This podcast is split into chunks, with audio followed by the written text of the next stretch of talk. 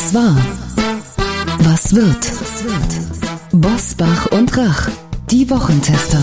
Powered bei Redaktionsnetzwerk Deutschland und Kölner Stadtanzeiger. Und hier sind die Wochentester. Wolfgang Bosbach und Christian Rach. Herzlich willkommen, Christian Rach hier aus Hamburg. Ein herzliches Hallo auch von Wolfgang Bosbach, heute aus Hörgrenzhausen. Hörgrenzhausen, wo ist das denn, lieber Wolfgang? Im Westerwald, genauer gesagt im Kannenbäckerland. Ah, jetzt wissen unsere Hörer und Hörerinnen und auch ich genau, wo das ist. Es war ein echter Krimi, oder ich muss sagen, es ist ein echter Krimi, der sich seit dieser Woche in der Ostsee abspielt. Denn die Gaspipelines Nord Stream eins und zwei haben an vier verschiedenen Stellen Lecks. Von Zufall geht natürlich niemand mehr aus. Vieles deutet auf Sabotage hin. Doch die allgemeine Frage, wer steckt denn dahinter? Ist es doch Putin? Führt er den Krieg nun mit anderen Mitteln? Oder gibt es doch andere Täter? Das fragen wir gleich in Wie war die diese Woche. Und wir versprechen Ihnen heute drei aufschlussreiche Gespräche zu den Top-Themen dieser Tage: Inflation, Corona und Energiekosten mit Boris Palmer, Professor Hendrik Streeck und Christian Greiner, Vorstandschef einer der namhaftesten Handelsketten der Republik. Was war, was wird heute mit diesen Themen und Gästen? Auf dem Prüfstand der Wochentester: Sozialtourismuskritik, Fauxpas oder Stimmungsmache? Wiesenwelle. Wie gefährlich ist Corona noch? Entlastungspaket. Wie viel Hilfe ist für wen noch möglich? Heute zu Gast bei den Wochentestern: Boris Palmer. Der Grünen-Politiker kämpft derzeit um sein Amt als Tübinger Oberbürgermeister. Mit den Wochentestern spricht er darüber, warum wir in der Krise den Armen helfen müssen, dabei aber die Reichen nicht vergessen dürfen.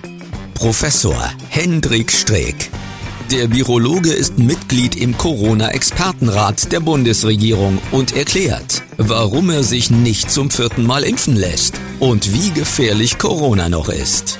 Christian Greiner, der Gründerenkel und Sohn von Hans Rudolf Wörl, leitet mit Wörl in Nürnberg und Ludwig Beck in München die bekanntesten Kaufhäuser dieses Landes. Mit den Wochentestern spricht er über Kauflaune und Energiepreise und wie sich der Einzelhandel gegen die Krise stemmt. Und auch heute wieder mit dabei unser Redaktionsleiter Jochen Maas, der sich immer dann zu Wort meldet, wenn wir ein klares Urteil abgeben sollen. Hallo aus Köln zu den Wochentestern. Heute zum Auftakt mit zwei Themen in eigener Sache. Karl Michael Griffig hat uns zur Länge unserer Folgen geschrieben und darauf hingewiesen, dass die mehr als zwei Stunden, so war es beim letzten Mal der vergangenen Folge, für ihn zu viel waren. Andere Hörerinnen und Hörer loben allerdings die Ausführlichkeit der Gespräche. Vergangene Woche waren wir auch besonders lang, muss man dazu sagen. Um beide Hörergruppen anzusprechen, haben wir seit kurzem eine Neuerung, die vielleicht der ein oder andere noch nicht mitbekommen hat, aber viele haben auch schon fleißig gehört. Hört, denn ab sofort hören Sie bereits am Donnerstagabend ab zweiundzwanzig Uhr die Wochentester kompakt. Das ist ein Überblick der aktuellen Folge in circa dreißig Minuten. Freitags um sieben Uhr gibt es dann wie gewohnt die aktuelle Folge in Primetime-Länge von etwa neunzig Minuten. Deshalb merken, wer nur wenig Zeit hat, kann ab sofort die Kompaktfolge hören. Schalten wir immer Donnerstag um zweiundzwanzig Uhr frei und ist natürlich auch danach die ganzen Tage noch zu hören in dreißig Minuten, wenn Sie es kürzer haben wollen. Und noch ein Hinweis in eigener Sache. Wolfgang Bosbach hat ein Buch geschrieben. In der Sommerpause hat er es fertig geschrieben. Sein neues Buch, das ab sofort erhältlich ist und den Titel trägt: Wer glaubt uns noch? Warum Politik an Vertrauen verliert und was wir dagegen tun können? Frage an Wolfgang Bosbach. Wer glaubt uns noch? Das klingt nach einem spannenden Debattenbuch. Welche Erkenntnis oder welches konkrete Erlebnis steckt hinter dem Titel und was war der Auslöser für dieses Buch? Es war nicht ein bestimmtes Ereignis, sondern es war eher die Summe der Erfahrungen, die ich in den letzten Jahren gesammelt habe oder je nach Betrachtung sammeln musste, die sich in diesen Tagen gerade wieder bestätigt haben. Die Veranstaltungen bundesweit sind super gut besucht. Man erlebt Frauen und Männer, die sehr gut informiert sind, die auch an Politik stark interessiert sind, die aber in aller Regel sagen: Lassen Sie mich mit Politik in Ruhe. Ich, Partei, nein, auf keinen Fall. Und in den letzten Jahren ist doch der Graben zwischen Wählern und Gewählten immer größer geworden, was mir von Herzen leid tut. Und da muss man fragen, woran liegt das? Ich sag mal so, die, die Popularitätswerte von, von Politikerinnen und Politikern waren noch nie die besten. Aber wenn zwei Drittel der Bevölkerung sagen, wir trauen es der Politik, also den Parteien im Allgemeinen nicht mehr zu, adäquate Antworten zu finden auf die Probleme der Zeit, die Probleme zu lösen, dann ist Alarmstufe rot und dann müssen Sie in erster Linie die Parteien fragen, woran das eigentlich liegt. Und ich habe dann mal in dem Buch ähm, verschiedene Dinge aufgeführt, von denen ich ganz persönlich glaube, dass sie zu dieser Politikverdrossenheit, die in Wahrheit eine Parteiverdrossenheit oder eine Politikerverdrossenheit ist, beigetragen habe, ohne Anspruch auf Vollständigkeit. Das ist ja, wenn man schon mal ein Buch geschrieben hat, dann kennt man das. Das ist ja wie die Geburt eines Kindes. Man freut sich darauf, man ist ganz gespannt, ob es viele Leserinnen und Leser gibt, die das Thema interessieren. Also sollte man heute lange Schlangen in den Fußgängerzonen entdecken, könnte es daran liegen, dass viele die Buchhandlungen stürmen. Ich würde mich freuen. Es ja, ist klar. Ja diese Woche auch ähm, der neue Politik-Screening oder Parameter entschieden, oder wie man es nennt, wo man genau über dieses Thema nachforscht. Und dann wurde der Report über die neuen Bundesländer veröffentlicht. Und die Zufriedenheit mit der Politik in Deutschland allgemein, die ist ja in den neuen Bundesländern auf einunddreißig Prozent gesunken. Auch in den alten Bundesländern auf weit unter fünfzig. Ich glaube, es sind auch einundvierzig oder zweiundvierzig Prozent. Und die Leute haben Angst. Zwei Fragen dazu. Kommt diese Angst daher, was du gerade beschrieben hast, dass die Politikverdrossenheit mit den handelnden Personen und Parteien zu tun hat? Oder geht es den Leuten zu gut und sie fordern ein immer mehr und immer weiter und dass der Staat doch immer mehr Verantwortung für sie und ihr persönliches Leben übernimmt? Wie ist da deine Einschätzung? Also zunächst mal zur objektiven Lage. Wir hatten in den letzten zehn, zwölf Jahren eine Abfolge von epochalen Krisen, wie wir sie davor nicht hatten. Das begann nicht erst, aber das war die erste große Krise der letzten Jahre mit der Wirtschafts- und Finanzkrise. Dann kam die Euro-Krise, die in Wahrheit eine Staatsschuldenkrise war. Dann kam Corona und jetzt zum Schluss auch noch Die, der Krieg Russlands gegen die Ukraine und mittendrin die Flüchtlingskrise, die abgeebbt ist nach der Schließung der Balkanroute und dem Abkommen mit der Türkei. Jetzt nehmen die Zahlen wieder deutlich zu und alles in der Summe macht den Menschen ja nicht zu Unrecht Sorgen. Ist schon ein Unterschied, ob man ähm, dem Publikum zurufen kann, alles ist gut, machen Sie sich keine Sorgen, oder ob man weiß, die Leute machen sich, Klammer auf leider, Klammer zu, zu Recht Sorgen. Und dann erwarten die Bürgerinnen und Bürger von der Politik, dass sie ehrlich Auskunft erteilt. Ich nehme ein aktuelles Beispiel aus diesen Tagen. Mir ist es beim Thema Deckelung der Energiepreise als Bürger des Landes herzlich egal. Setzt sich die S P D durch, setzen sich die Grünen durch, setzt sich die F D P durch. Das ist was für, für Kommentatoren, das ist was für Journalisten. Die fragen ja immer, welche Partei hat sich jetzt durchgesetzt? Mir ist das völlig egal. Die sollen zu Potte kommen und eine vernünftige Lösung finden, die die Bürgerinnen und Bürger, die Haushalte, die Betriebe wirksam entlastet und den Staat nicht überfordert. Genau darum geht es.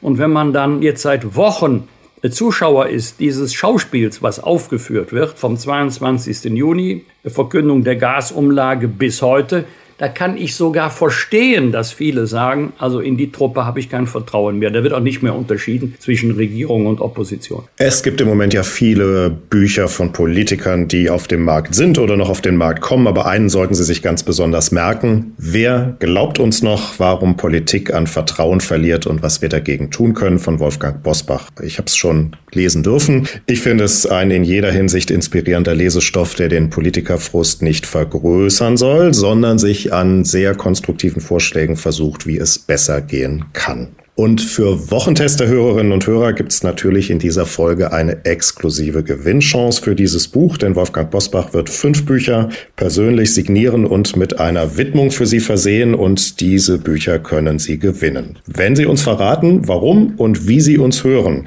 Also ganz gemütlich auf dem Sofa, über die Musikanlage oder Smart Speaker wie Alexa oder unterwegs im Auto oder in der U-Bahn über Smartphone. Schreiben Sie uns einfach, wie Sie uns hören und was Sie an den Wochentestern besonders besonders gut finden? Was ist so Ihr zentraler Einschaltimpuls jede Woche? Ihren Namen sollten Sie nicht vergessen, damit Wolfgang Bosbach auch weiß, wem er eines von fünf Büchern widmen soll. Die Gewinnspielteilnahme bitte per Mail an kontakt at diewochentester punkt de. Unter allen, die uns bis zum siebten Oktober um sieben Uhr schreiben, verlosen wir diese fünf Bücher. Alle Infos zum Gewinnspiel finden Sie auch in unseren Shownotes. Der Rechtsweg ist ausgeschlossen. Hier nochmal das Datum, bis zu dem Sie uns geschrieben haben sollten.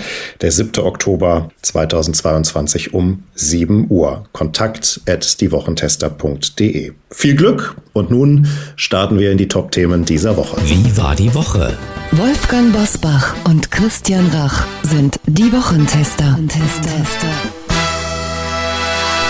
Wer hat die Ostsee-Pipelines in die Luft gejagt? Das fragt sich ganz Europa seit dieser Woche und natürlich auch die E U-Kommissionspräsidentin Ursula von der Leyen in diesem echten Pipeline-Krimi. Von der Leyen und Sprengstoffexperten sind sich sicher, die vier Lecks in den Pipelines Nord Stream eins und zwei sind die Folge einer Sabotageaktion. Von der Leyen kündigte den Saboteuren eine stärkstmögliche Reaktion an und das stärkstmöglich war ein Zitat von von der Leyen. Wolfgang, wir wissen es natürlich auch nicht, aber wer ist angesichts seiner Drohung nicht verwunderlich, dass Russlands Präsident Wladimir Putin unter Verdacht steht? Es gibt erste Spuren, die zum russischen Militärgeheimdienst führen.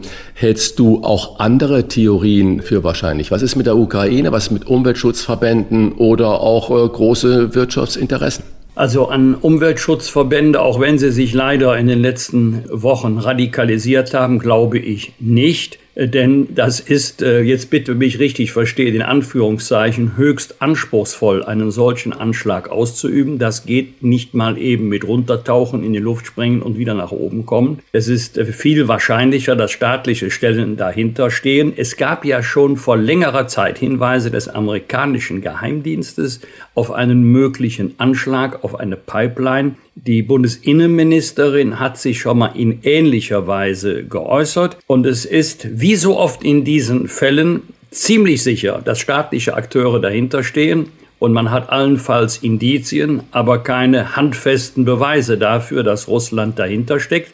Dieses Problem hatten wir in der Vergangenheit schon bei Cyberattacken, jetzt haben wir Attacken auf die kritische Infrastruktur. Ich lasse jetzt mal dahinstehen, wer es war. Jedenfalls geht davon der Hinweis aus, Achtung, wir haben noch ganz andere Mittel und Möglichkeiten, um euch zu schädigen, um zuzuschlagen. Die Pipelines enden ja in Lubmin, also in, in Mecklenburg-Vorpommern. Wir sind ganz unmittelbar davon betroffen. Aber der Engländer nennt das Smoking Gun, nur das letzte Beweismittel, was man noch braucht, um eine Indizienkette schließen zu können und den Täter zu überführen. Das haben wir nicht. Aber es geht nicht nur um die klassische Kriegsführung mit militärischen Mitteln, wie wir sie aus leidvoller Erfahrung kennen, sondern es geht auch darum, dass man heute auf ganz andere Weise Staaten schädigen kann. Ein Beispiel habe ich gerade genannt, Cyberattacken, und ein weiteres Beispiel wäre ein Anschlag, so wie geschehen, auf die Versorgungsleitungen, die nach Deutschland und Europa führen. Corona macht auch vor der Bundesregierung nicht Halt. Es hat in dieser Woche gleich drei Sozialdemokraten erwischt. Bundesinnenministerin Nancy Faeser, Bauministerin Clara Geiwitz und Bundeskanzler Olaf Scholz. Der verbringt seine Corona-Isolationszeit in seiner kleinen Wohnung im Kanzleramt. Ich kenne die persönlich, also die ist wirklich klein. Sogar der wichtige Bund-Länder-Gipfel mit Scholz wurde verschoben, weil der Kanzler nicht persönlich erscheinen konnte. Christian, es gibt politische Beobachter, die sicher sind, Olaf Scholz kommt die Verschiebung gerade recht, weil sich Bund und Länder noch lange nicht einig sind, wie die Energiepreise bekämpft werden sollen. Warum ist sich die Ampel so lähmend uneinig? Ja, das ist natürlich die Gretchenfrage, aber es ist ja nicht ganz richtig. Der Ländergipfel hat ja stattgefunden, nur ohne Beteiligung von Olaf Scholz. Und wenn man den Nachrichten und den Statements glauben kann, dann haben sich die Länder ja eigentlich auf eine große Linie auch geeinigt. Geeinigt haben sie sich nicht, wie das Ganze bezahlt werden soll. Und ich glaube, dass das der große Zankapfel innerhalb der Ampel ist, dass natürlich Lindner sagt, wir müssen die Schuldenbremse einhalten nächstes Jahr, die viele Teile der S P D die sagen, Quatsch, weg damit, wir müssen jetzt agieren und die nachfolgenden Generationen, die werden das schon irgendwie wuppen. Und äh, solange man da noch nicht weiß, wie man das Ganze finanziert, kommt das natürlich ganz recht. Man hat jetzt wieder ein paar Tage Luft, äh, bis der Kanzler genesen ist und äh, dann kann man diese paar Tage nutzen und sich vielleicht innerhalb der Koalition einigen. Auch äh, Lindner hat ja im T V gesagt, er wird ja nicht öffentlich sagen, wie er das Ganze finanzieren soll. Sprich, eigentlich weiß er es noch nicht, wie er das Ganze finanzieren soll. Und äh, das ist vermutlich die Kuh, die noch irgendwie vom Eis muss. Und äh, wir haben so viele Probleme und bisher arbeiten die drei Koalitionäre ja immer noch zusammen. Aber das ist schon eine große Kröte, was die ganzen Partner, die drei Partner schlucken müssen. Siehe, dass auch Robert Habeck jetzt verkündet hat, dass doch die zwei Atomkraftwerke äh, weiterlaufen sollen für drei oder vier Monate, aber nicht, weil wir sie in Deutschland brauchen, sondern weil die Franzosen äh, Energiebedarf haben. Also da muss man ja auch ein bisschen schmunzeln. Da wird die Schuld nach Frankreich geschoben. Und wir wissen natürlich inzwischen alle, dass wir einen europäischen Energieverbund haben, bei dem jeder jedem hilft. Also ich glaube, diese kleine Verschiebung kommt der Koalition, nicht nur dem Kanzler, sondern der Koalition gerade recht, weil man noch nicht weiß, wie das, was dieses viele, viele Milliarden ähm, dann an Kosten verursacht, der Energiepreisdeckel und so weiter und so fort, wie das alles finanziert werden soll. Und äh, da wird man hinter den Kulissen mit Hochdruck daran arbeiten. Und vielleicht wird ja noch jemand krank und man hat dann noch mehr Zeit. Und am Donnerstag handelte die Ampelkoalition endlich. Aus dem Homeoffice griff Olaf Scholz durch mit einer Energiepreisbremse und einem Entlastungspaket von etwa zweihundert Milliarden Euro. Olaf Scholz nennt das einen Doppelwumms und diesem Doppelwumms fällt auch die umstrittene Gasumlage zum Opfer. Wolfgang, dein Parteifreund und Parteichef Friedrich Merz hat in dieser Woche einen Sturm der Entrüstung entfacht, als er bei Bild T V den Vorwurf erhob, viele ukrainische äh, Flüchtlinge würden Sozialtourismus betreiben. Das war sein Wort, weil sie zwischen Deutschland und der Ukraine hin und her pendelten. Der Grund dafür, nach Ansicht von Merz, der Umstieg der Bundesregierung von Asylbewerberleistungen auf das System der Arbeitslosengeld zwei Zahlungen. Wolfgang Friedrich Merz ist ja nun ein alter Hase, obwohl er zwischendurch ja auch mal lange weg war.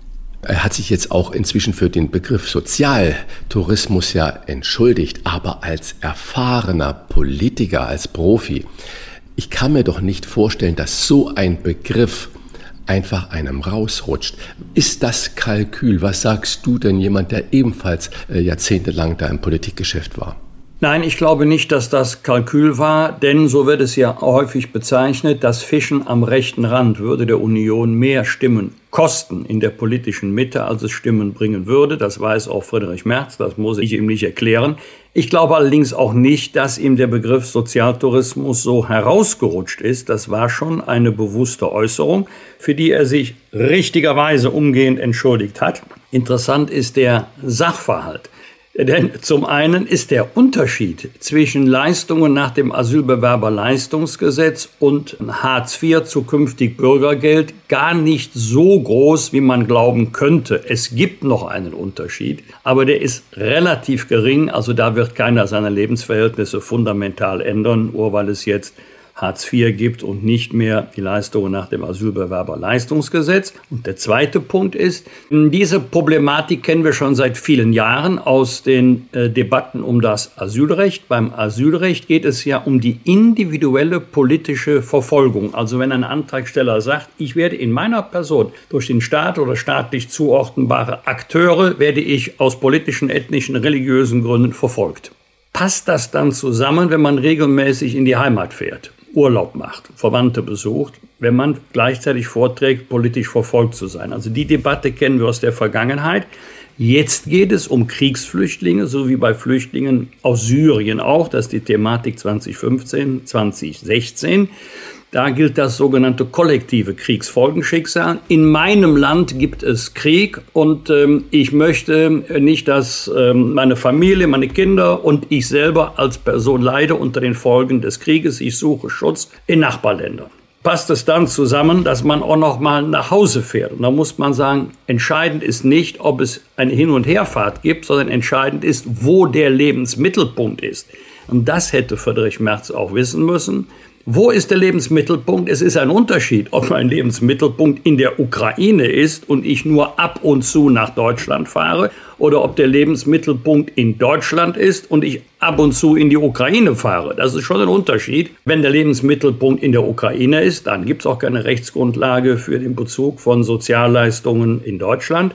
Aber das eine schließt das andere nicht aus. Also wenn jemand den Lebensmittelpunkt in Deutschland hat, aber nach in die Ukraine reist, um dort Verwandte zu besuchen, das ist nur ein Beispiel, dann schließt das nicht den Bezug hier aus. Wenn man Sozialtourismus erwähnt, dann muss man Fakten haben und die gibt es offensichtlich nicht, diese objektiven Daten, und deswegen konnte sie Friedrich Merz auch nicht präsentieren. Die Problematik dieser Begriffe besteht darin, dass es immer pauschal ist und pauschal geht immer daneben. Aber lass uns doch mal bitte kurz über die für viele gefühlte Wahrheit, die dahinter steckt, sprechen. Ich lese mal eine Stellenanzeige vor eines Supermarktes in Detmold. Die suchen, jetzt zitiere ich, einen Mitarbeiter in Vollzeit für den Getränkemarkt, Klammer auf, männlich, weiblich, divers und so weiter, Klammer zu, der, Klammer auf wieder, M W D, nicht komplett verpeilt ist, eine Kiste Bier von einer Kiste Wasser unterscheiden kann,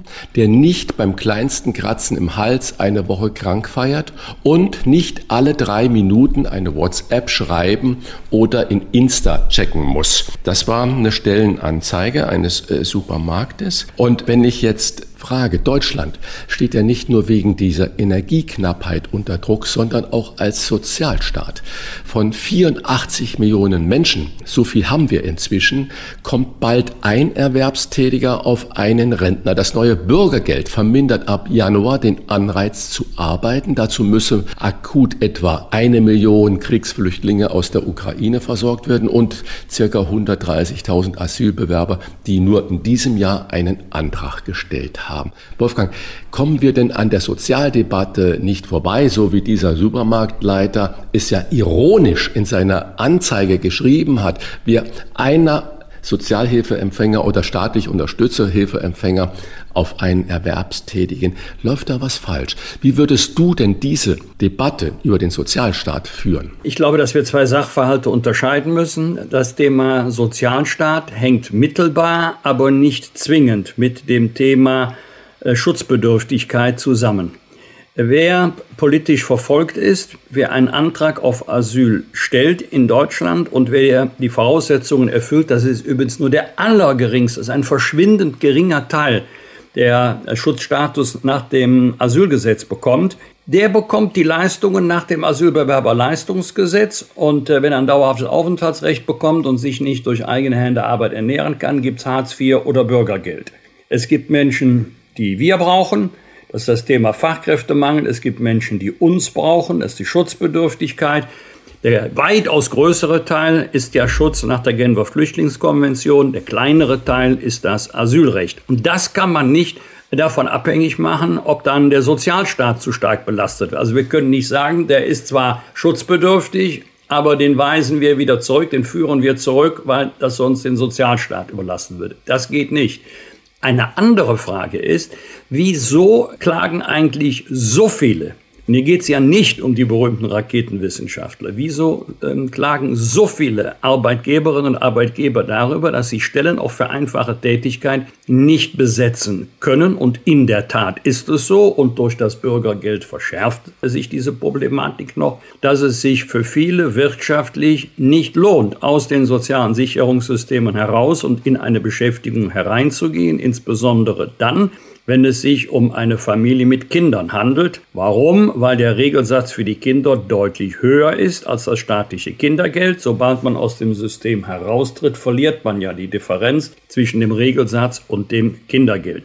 Nun ist es so, dass man das in Deutschland nur hinter vorgehaltener Hand thematisieren darf, weil sofort gesagt wird, sofort, wir können doch nicht alle Arbeitslosen unter den Verdacht stellen, dass sie nicht an der Aufnahme einer Beschäftigung interessiert sind. Das stimmt auch, diesen Verdacht sollte man nicht aussprechen. Aber wenn mir einer sagt, Niemand von ihnen kann diese Beschäftigung, das ist ja jetzt ein ironisch ausgewähltes Beispiel gewesen, niemand kann diese Beschäftigung ausführen, dafür gibt es keinen, nein, das glaube ich nicht, sondern ich glaube, dass es einige, nicht die meisten, aber einige gibt, die denken, wirtschaftlich lohnt sich für mich das nicht, dann bleibe ich lieber bei dem gesicherten Einkommen im Sozialsystem.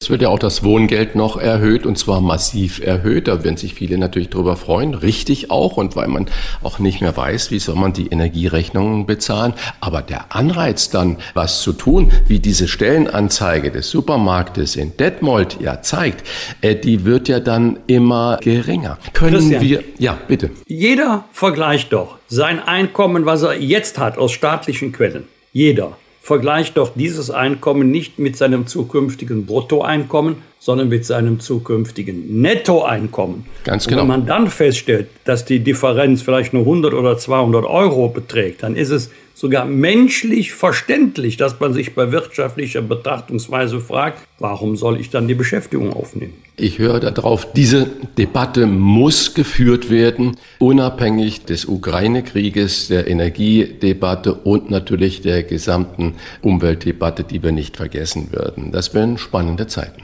Corona geht um im Bundeskabinett und seit dieser Woche ist klar, die Wiesn hat offenbar zu einem sprunghaften Anstieg der Corona-Infektionen in Bayern geführt. Nach zwei Wochen Oktoberfest liegt die Inzidenz in München bei knapp siebenhundert. Das ist ein Anstieg von hundertzweiundsiebzig Prozent innerhalb dieser Zeit.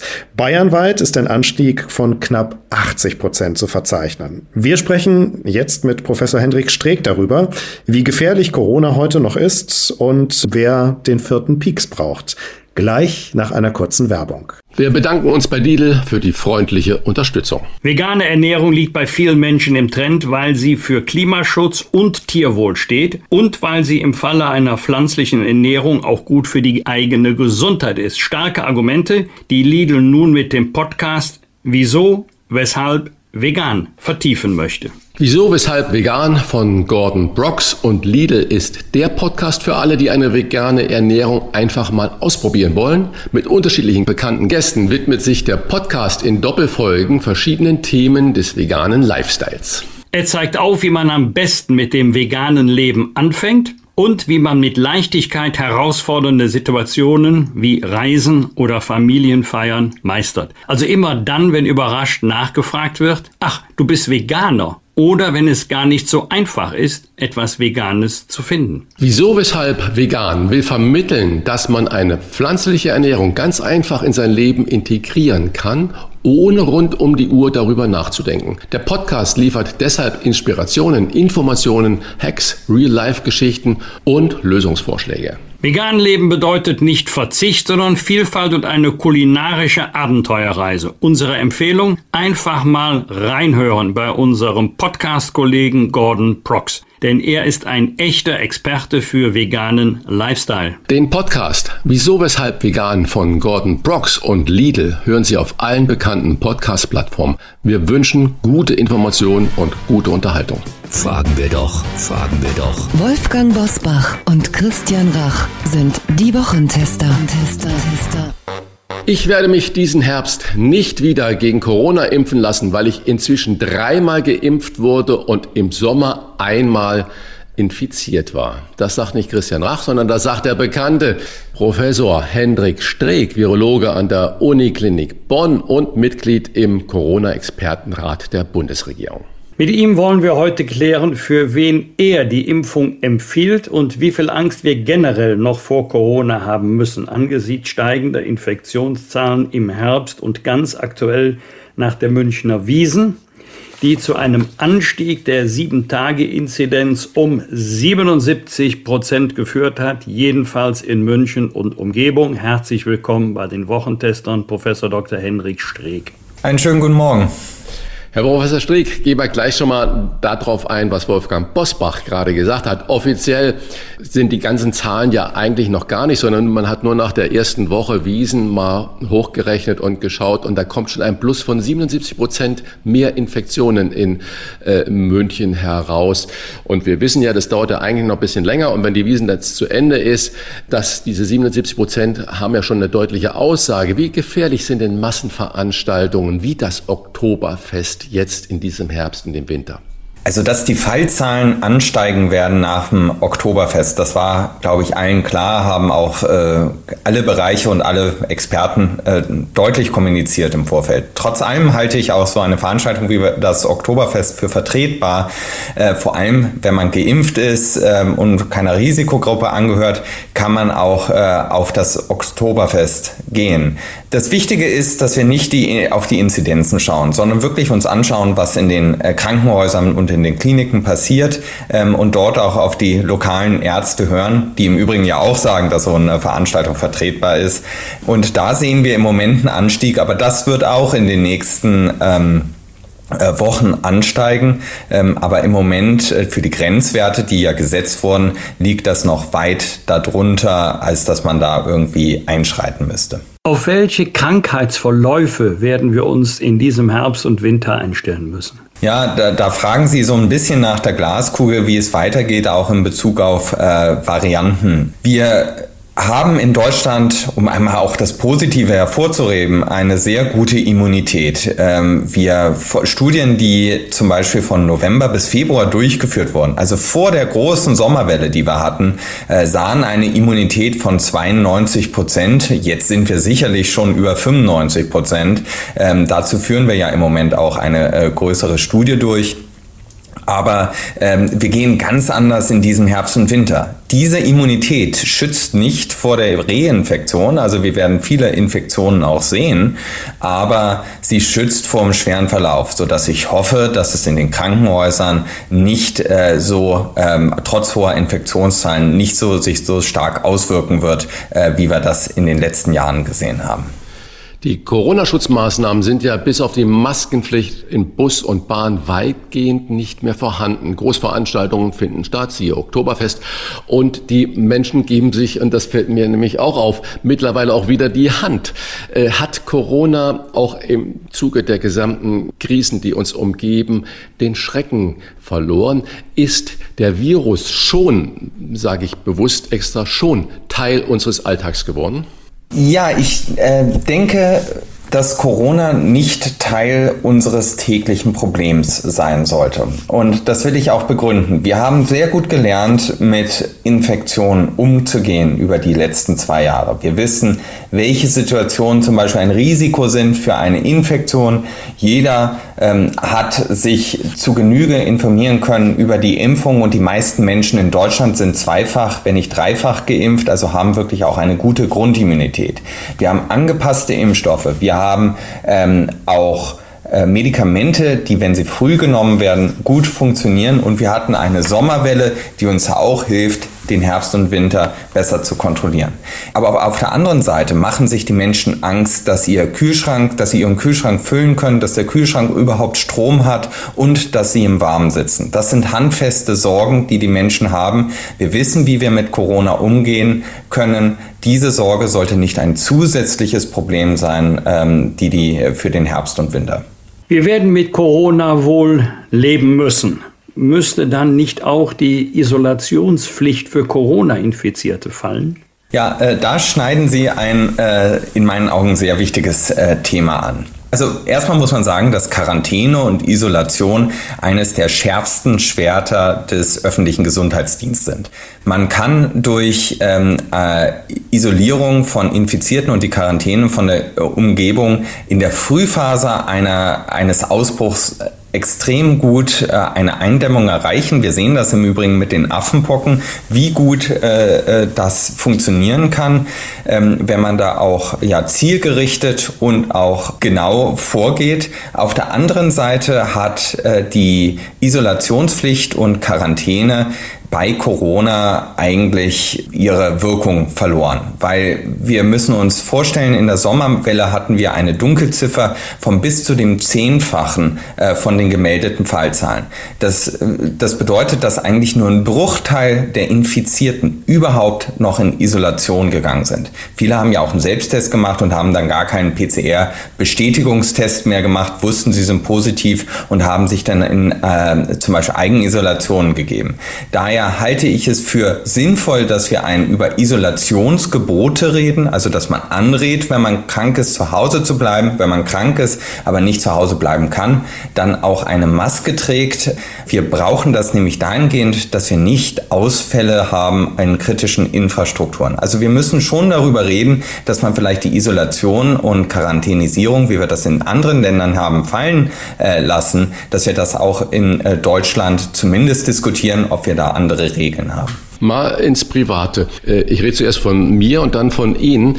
Ich bin dreimal geimpft, habe noch keine Infektion gehabt, habe einen guten Titer von eintausendachthundert so und so viel und stelle mir natürlich die Frage, mache ich noch einen vierten Pieks oder nicht? Und Sie haben ja kürzlich gesagt, dass Sie sich persönlich gegen diesen vierten Impfung aussprechen. Warum? Was raten Sie denn Menschen wie mir und warum ist Ihre Entscheidung so, wie sie ist? Ja, also die STIKO hat da wirklich eine sehr gute Empfehlung ja ausgesprochen und die hat auch Allgemeingültigkeit für die Menschen, die überlegen, ob sie jetzt angepassten Impfstoff, ähm, sich mit einem angepassten Impfstoff impfen lassen sollten oder nicht. Das, ähm, was die STIKO rät, ist, dass äh, Personen über sechzig Jahre oder äh, Personen, die ein äh, Risiko haben für einen schwereren Verlauf, dass die sich ein viertes Mal impfen lassen. Aber, und das sagt auch die STIKO,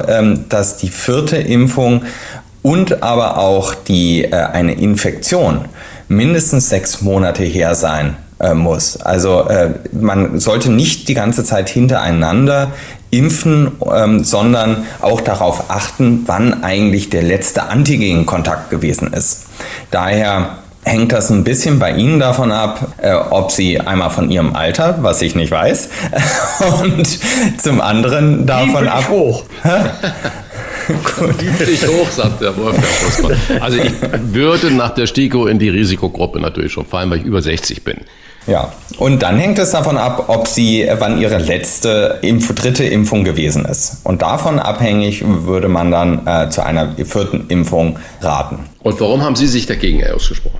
Ja, bei mir ist es einmal so, ich bin äh, fünfundvierzig Jahre, da gibt es überhaupt keinen Rat zu einer vierten Impfung, keine Empfehlung zu einer vierten Impfung für jemanden ähm, unter sechzig Jahren, der keine Risikofaktoren hat. Ich bin ansonsten gesund äh, und daher gibt es da überhaupt keinen Zugewinn für mich, wenn ich mich impfen lassen würde. Zusätzlich hatte ich aber an meinem allerersten Urlaubstag Corona bekommen im Sommer und äh, daher hatte ich einen Antigenkontakt in den letzten drei Monaten, sodass es auch, auch aus diesem Grund man sich keine vierte Impfung geben lassen sollte. Ich war sehr überrascht, dass das so ein doch Aufsehen erregt hat. Im Grunde habe ich nur die STIKO äh, zitiert und das an meinem Beispiel deutlich gemacht. Viele werden sich ja jetzt auch im Herbst die ganz normale, traditionelle Grippeschutzimpfung holen.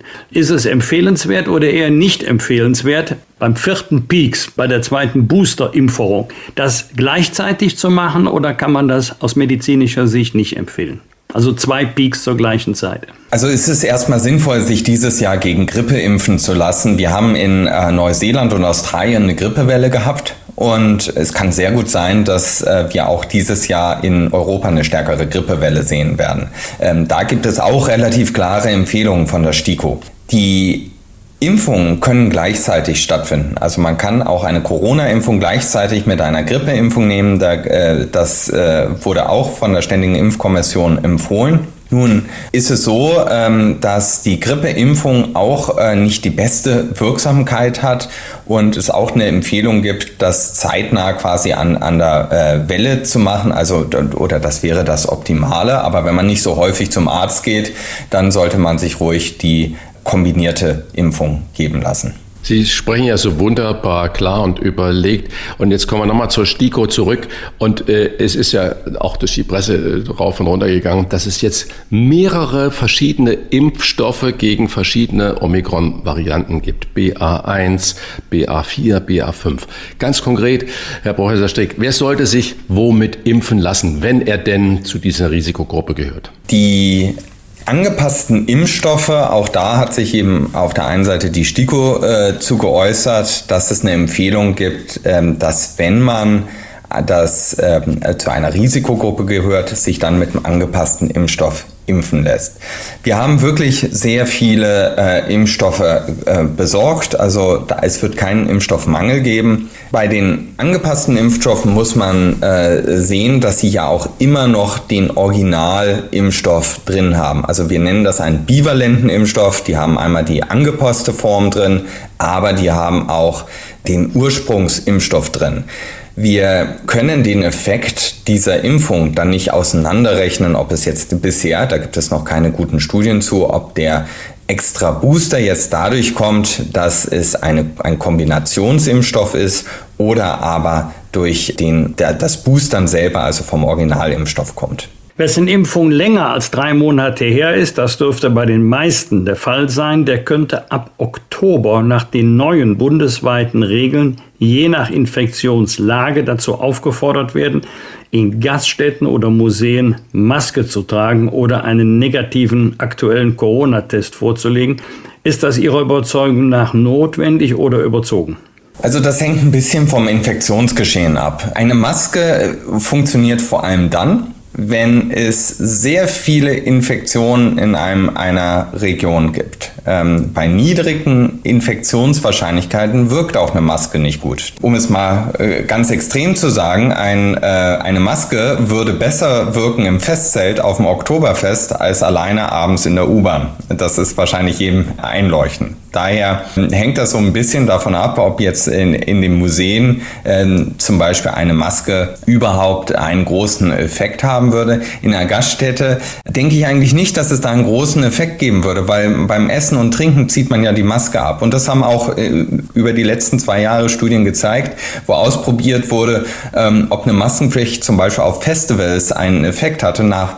Und man hat gesehen, dass dreißig Minuten die Maske eigentlich unterm Kinn hing. Also da würde ich eher nicht versuchen, irgendeinen äh, Pseudo-Effekt zu erreichen über eine Maskenpflicht in einer Gaststätte, sondern eher äh, dann überlegen, ob man dann äh, mit äh, Tests arbeitet, aber auch solche Antigen-Tests, die haben ja äh, ihren Fehlerbereich vor allem am Anfang einer Infektion, sodass man Und äh, ich denke, das ist für mich so ein Plädoyer für den Herbst und Winter, dass man darauf zählen sollte und auch dafür plädieren sollte, dass wenn man sich krank fühlt und auch nur einen kratzigen Hals hat, dass man lieber mal zu Hause bleibt ähm, und nicht ähm, ausgeht und nicht äh, irgendwie ähm, auf einer Party oder in einem, ähm, ins Restaurant geht.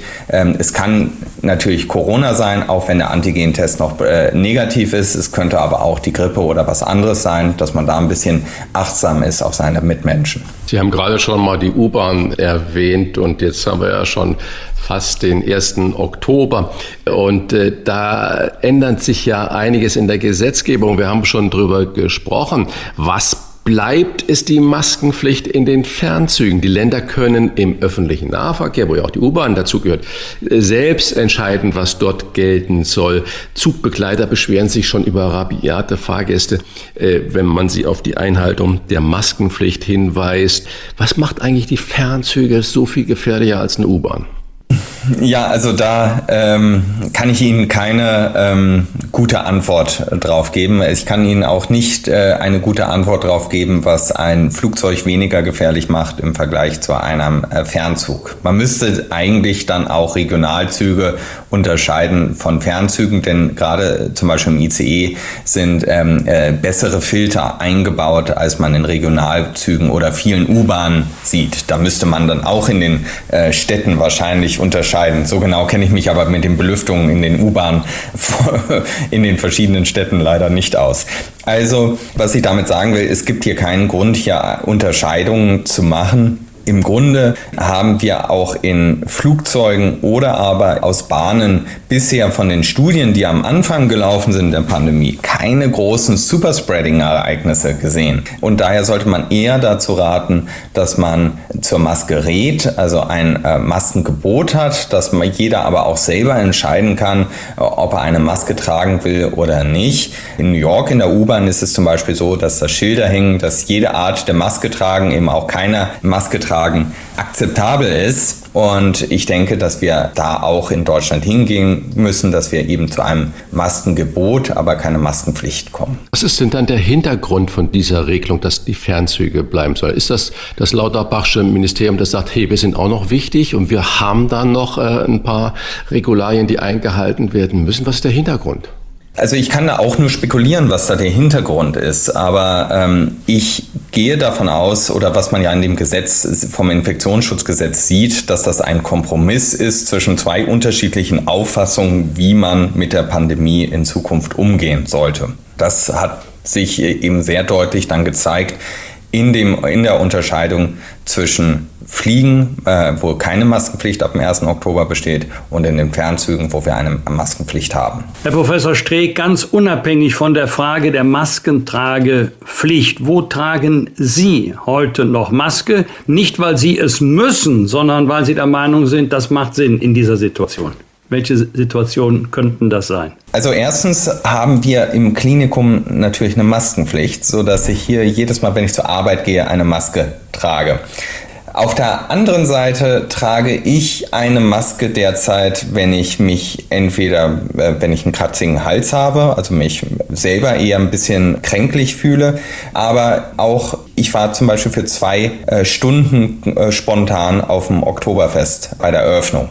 Und da habe ich dann äh, in der Zeit danach gehäuft äh, Maske getragen, einfach um auch zu schauen, dass wenn ich mich infiziere, dass ich das nicht äh, weitergebe. Wir haben sowieso auch, ja auch eine Testpflicht im Klinikum, also ich bin durchgetestet und auch äh, negativ geblieben.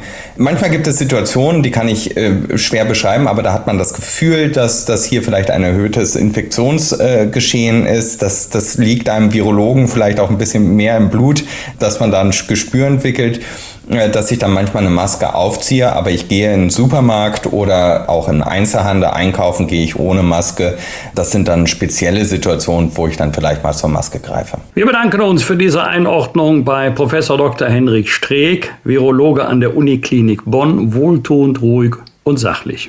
Herzlichen Dank. Bleiben Sie gesund. Sehr gerne, Sie auch. Wir bedanken uns bei unserem Werbepartner Emma für die freundliche Unterstützung. Emma steht für Matratzen, Kissen, Topper und Betten für ihren besten Schlaf. Mit der Matratze Emma One Federkern hat Emma den Testsieger der Stiftung Warentest aus Heft zehn einundzwanzig im Angebot. Diese wurde in der Größe hundertvierzig mal zweihundert Zentimeter getestet und mit Note eins Komma acht bewertet. Sie ist produktgleich mit der getesteten Emma Dynamic. Wer häufig unterwegs ist und in Hotels übernachtet, der weiß, wie wichtig erholsamer Schlaf ist, um fit in den Tag zu starten. Und der hat auch oft erlebt, wie schnell ein zu hartes Kissen oder eine schlechte Matratze den guten Schlaf stören können. Das kenne ich natürlich genauso wie du, lieber Wolfgang, denn das richtige Kissen oder eine gute Matratze sind ja unterwegs doch eher Glückssache. Hotelqualität bekommt man leider nicht immer. Umso wichtiger ist für mich zu Hause die die besten Produkte für den besten Schlaf zu haben. Unsere Empfehlung, schlafen Sie mit Emma-Produkten doch einmal bis zu hundert Nächte völlig risikofrei Probe. Zum Beispiel auf dem Testsieger Emma One Federkern mit kostenlosem Versand und Abholung. Und zehn Jahren Garantie auf den Matratzenkern. Die Matratze gibt es für alle gängigen Körper- und Schlaftypen. Bei Emma gibt es aber nicht nur Matratzen, sondern zum Beispiel auch Betten, Topper, Kissen und vieles mehr. Mit dem Code Die Wochentester erhalten Sie fünf Prozent Rabatt on top auf alle Angebote unter www punkt emma matratze ein wort punkt de slash die Wochentester. Ich wiederhole nochmal www punkt emma matratze punkt de slash die Wochentester. Der Rabattcode ist in Deutschland, Österreich und in der Schweiz einlösbar. Sichern Sie sich Ihren besten Schlaf mit den Produkten von Emma, risikofrei bis zu hundert Nächte zur Probe. fünf Prozent Rabatt on top erhalten Sie unter www punkt emma matratze punkt de slash die Wochentester. emmamatratze punkt de slash die Wochentester. Wir wünschen Ihnen jetzt nur noch guten Schlaf. Klartext, Klartext. Wolfgang Bosbach und Christian Rach sind die Wochentester. Tester, Tester. Sie hören nun ein Gespräch mit Boris Palmer über die Sozialtourismuskritik von C D U-Chef Friedrich Merz und über die Lage des Mittelstands und hohe Energiepreise. Wir haben dieses Gespräch aufgezeichnet, kurz bevor die Ampelkoalition ein zweihundert Milliarden Euro Paket vorgestellt hat, mit einer Gas- und Strompreisbremse und der gleichzeitigen Ankündigung, die Schuldenbremse im Jahr zweitausenddreiundzwanzig einzuhalten. Wahlkampf gegen einen Unverbesserlichen. So überschrieb die F A Z kürzlich ein Porträt über die Kandidatinnen und Kandidaten, die bei der Tübinger Oberbürgermeisterwahl am dreiundzwanzigsten Oktober gegen ihn antreten. Mittlerweile sind es zwei Frauen und drei Männer, die seinen Platz im Rathaus nach sechzehn Jahren einnehmen wollen. Viel Feind, viel Ehr. Wir wollen ihn fragen, wie sehr es ihn schmerzt, dass er als Grüner gegen eine Grüne antreten muss und ob er mit der Ersatzbank leben könnte und wie er ein Deutschland sieht, dem ein in jeder Hinsicht harter Krisenwinter bevorsteht. Herzlich willkommen bei den Wochentestern, Boris Palmer. Schönen guten Morgen. Herr Palmer, dass Ihre frühere Mitarbeiterin Ulrike Baumgärtner bei der O B-Wahl gegen Sie antritt, wie sehr schmerzt Sie das oder nehmen Sie das sportlich? Ja, antreten darf bei Wahlen ja jeder. Das ist das Schöne in der Demokratie. Und warum sollte einen das schmerzen? Ich glaube, die Betonung lag auf frühere Mitarbeiterin. Ja, die war mal vor siebzehn Jahren für ein Jahr meine Mitarbeiterin. Das ist fast verjährt. Also das kann auch kein Grund sein, Schmerzen zu empfinden. Wir hatten sechzehn Jahre Helmut Kohl, sechzehn Jahre Angela Merkel, sechzehn Jahre Boris Palmer. Warum sagen Sie, ich drehe noch ein paar Runden? In erster Linie, weil ich das große Ziel erreichen möchte, Tübingen klimaneutral zu machen. Wir sind da sehr gut vorangekommen. In den letzten sechzehn Jahren ist Tübingen schneller gewachsen in der Wirtschaft als jede andere Stadt in Baden-Württemberg mit Zukunftsindustrien wie künstliche Intelligenz oder Biotechnologie, Stichwort CureVac. Und gleichzeitig haben wir vierzig Prozent weniger C O zwei Emissionen pro Kopf, ist auch der beste Wert in Baden-Württemberg. Also schnell wachsen in der Wirtschaft und schnell schrumpfen beim Klimaschaden. Das ist der Weg, den ich weitergehen möchte. Und wir haben den Beschluss, bis zweitausenddreißig tatsächlich als Stadt klimaneutral zu sein. Aber da braucht man jemanden, der weiß, wie das geht, der weiß, wie man bürokratische Hürden aus dem Weg räumt, der die Leidenschaft hat und das umsetzen kann. Und das ist mein Wahlversprechen. Könnten Sie sich überhaupt als Homo Politicus ein Leben ohne Politik oder ohne ein politisches Amt vorstellen? Ich würde da gern mit Ihnen ein Weinchen oder eine Apfelschorle trinken, weil Sie da für mich eigentlich eine interessante Bezugsperson sind. Können Sie es eigentlich? Ich weiß es noch nicht, aber ich bin mir sicher, es gibt auch ein Leben nach der Politik. So, jedenfalls, wenn man weiterlebt. Herr Palmer, Sie sind ja einer der bekanntesten Oberbürgermeister Deutschlands, unter anderem auch, weil Sie sich natürlich gerne in bundesweite Debatten einmischen und damit auch mal gerne anecken. Welchen Rat hätten Sie denn C D U-Chef Friedrich Merz gegeben, der in diesem Tagen mit dem Vorwurf Sozialtourismus bei Bild T V gegen die ukrainischen Flüchtlinge angeeckt hat oder sich da richtig entschuldigen musste? Also erstens hätte ich gesagt, nicht einschüchtern lassen. In dieser Republik wird viel zu wenig in der Sache argumentiert und viel zu viel empört. Und zweitens hätte ich gesagt, machen Sie es so, wie ich es auch machen soll. Einmal noch überlegen, was die beste Formulierung ist, bevor man es raushaut. Weil der Sachverhalt ist richtig, es gibt ein Problem und wir müssen dringend diesen Rechtskreiswechsel korrigieren. Der führt dazu, dass sehr viel Sekundärmigration nach Deutschland stattfindet und viele Städte jetzt schon kapitulieren und Geflüchtete dauerhaft in Turnhallen unterbringen müssen. Das kann nicht unser Ziel sein. Aber natürlich hat er der Sache jetzt mit dem Begriff nicht geholfen, weil jetzt haben die Empörer wieder die Oberhand. Wie kann man das, was Sie gerade gesagt haben, so zusammenfassen? Die Wortwahl, die war mehr als unglücklich, aber das Problem gibt es tatsächlich? Aus kommunaler Sicht ganz eindeutig. Der Präsident des Landkreistags in Baden-Württemberg, der zufällig sein Landratsamt einen Kilometer von mir entfernt hat, weil er der Tübinger Landrat ist, hat dazu sehr klare Worte gefunden. Die sind nach meiner Auffassung richtig. Wir müssen den Rechtskreiswechsel korrigieren. Es ist nicht einzusehen, warum es jetzt Flüchtlinge erster und zweiter Klasse geben soll und warum wir so viele Leistungen ausbringen, dass Leute nur wegen dieser erhöhten Leistungsanreize ihr bisheriges Zufluchtsland wechseln und nach Deutschland kommen. Wir müssen ja Stand heute eine Million ukrainische Flüchtlinge versorgen und gleichzeitig spüren die Deutschen beim Heizen, beim Einkaufen und äh, bei allem, was da im Moment passiert, dass sie Opfer für unsere Solidarität mit der Ukraine erbringen müssen. Wie lange geht das noch gut?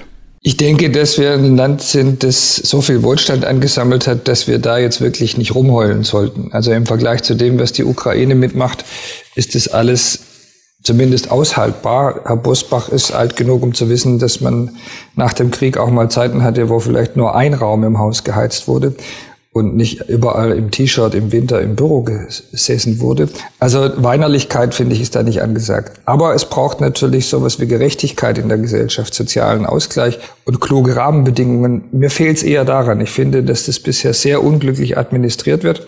Und wenn die Leute das Gefühl haben, das ist äh, überhaupt nicht einzusehen, wie es abläuft, und ich selber bin da, da Gekniffene, dann entsteht das Problem. Ja, wir haben ja im Moment schon in Ostdeutschland äh, große Demonstrationen, die ja jeden Montag schon mehr werden. Drückt das nicht genau diese Unzufriedenheit mit dem gesamten Handeln und dem politischen System aus? Ja, in Ostdeutschland gibt es auch eine strukturelle Unzufriedenheit, die man auch mit Demokratieverdrossenheit bezeichnen könnte.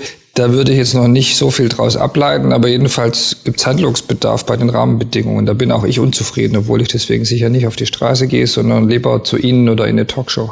Sie haben kürzlich bei Markus Lanz vor einer Deindustrialisierung gewarnt.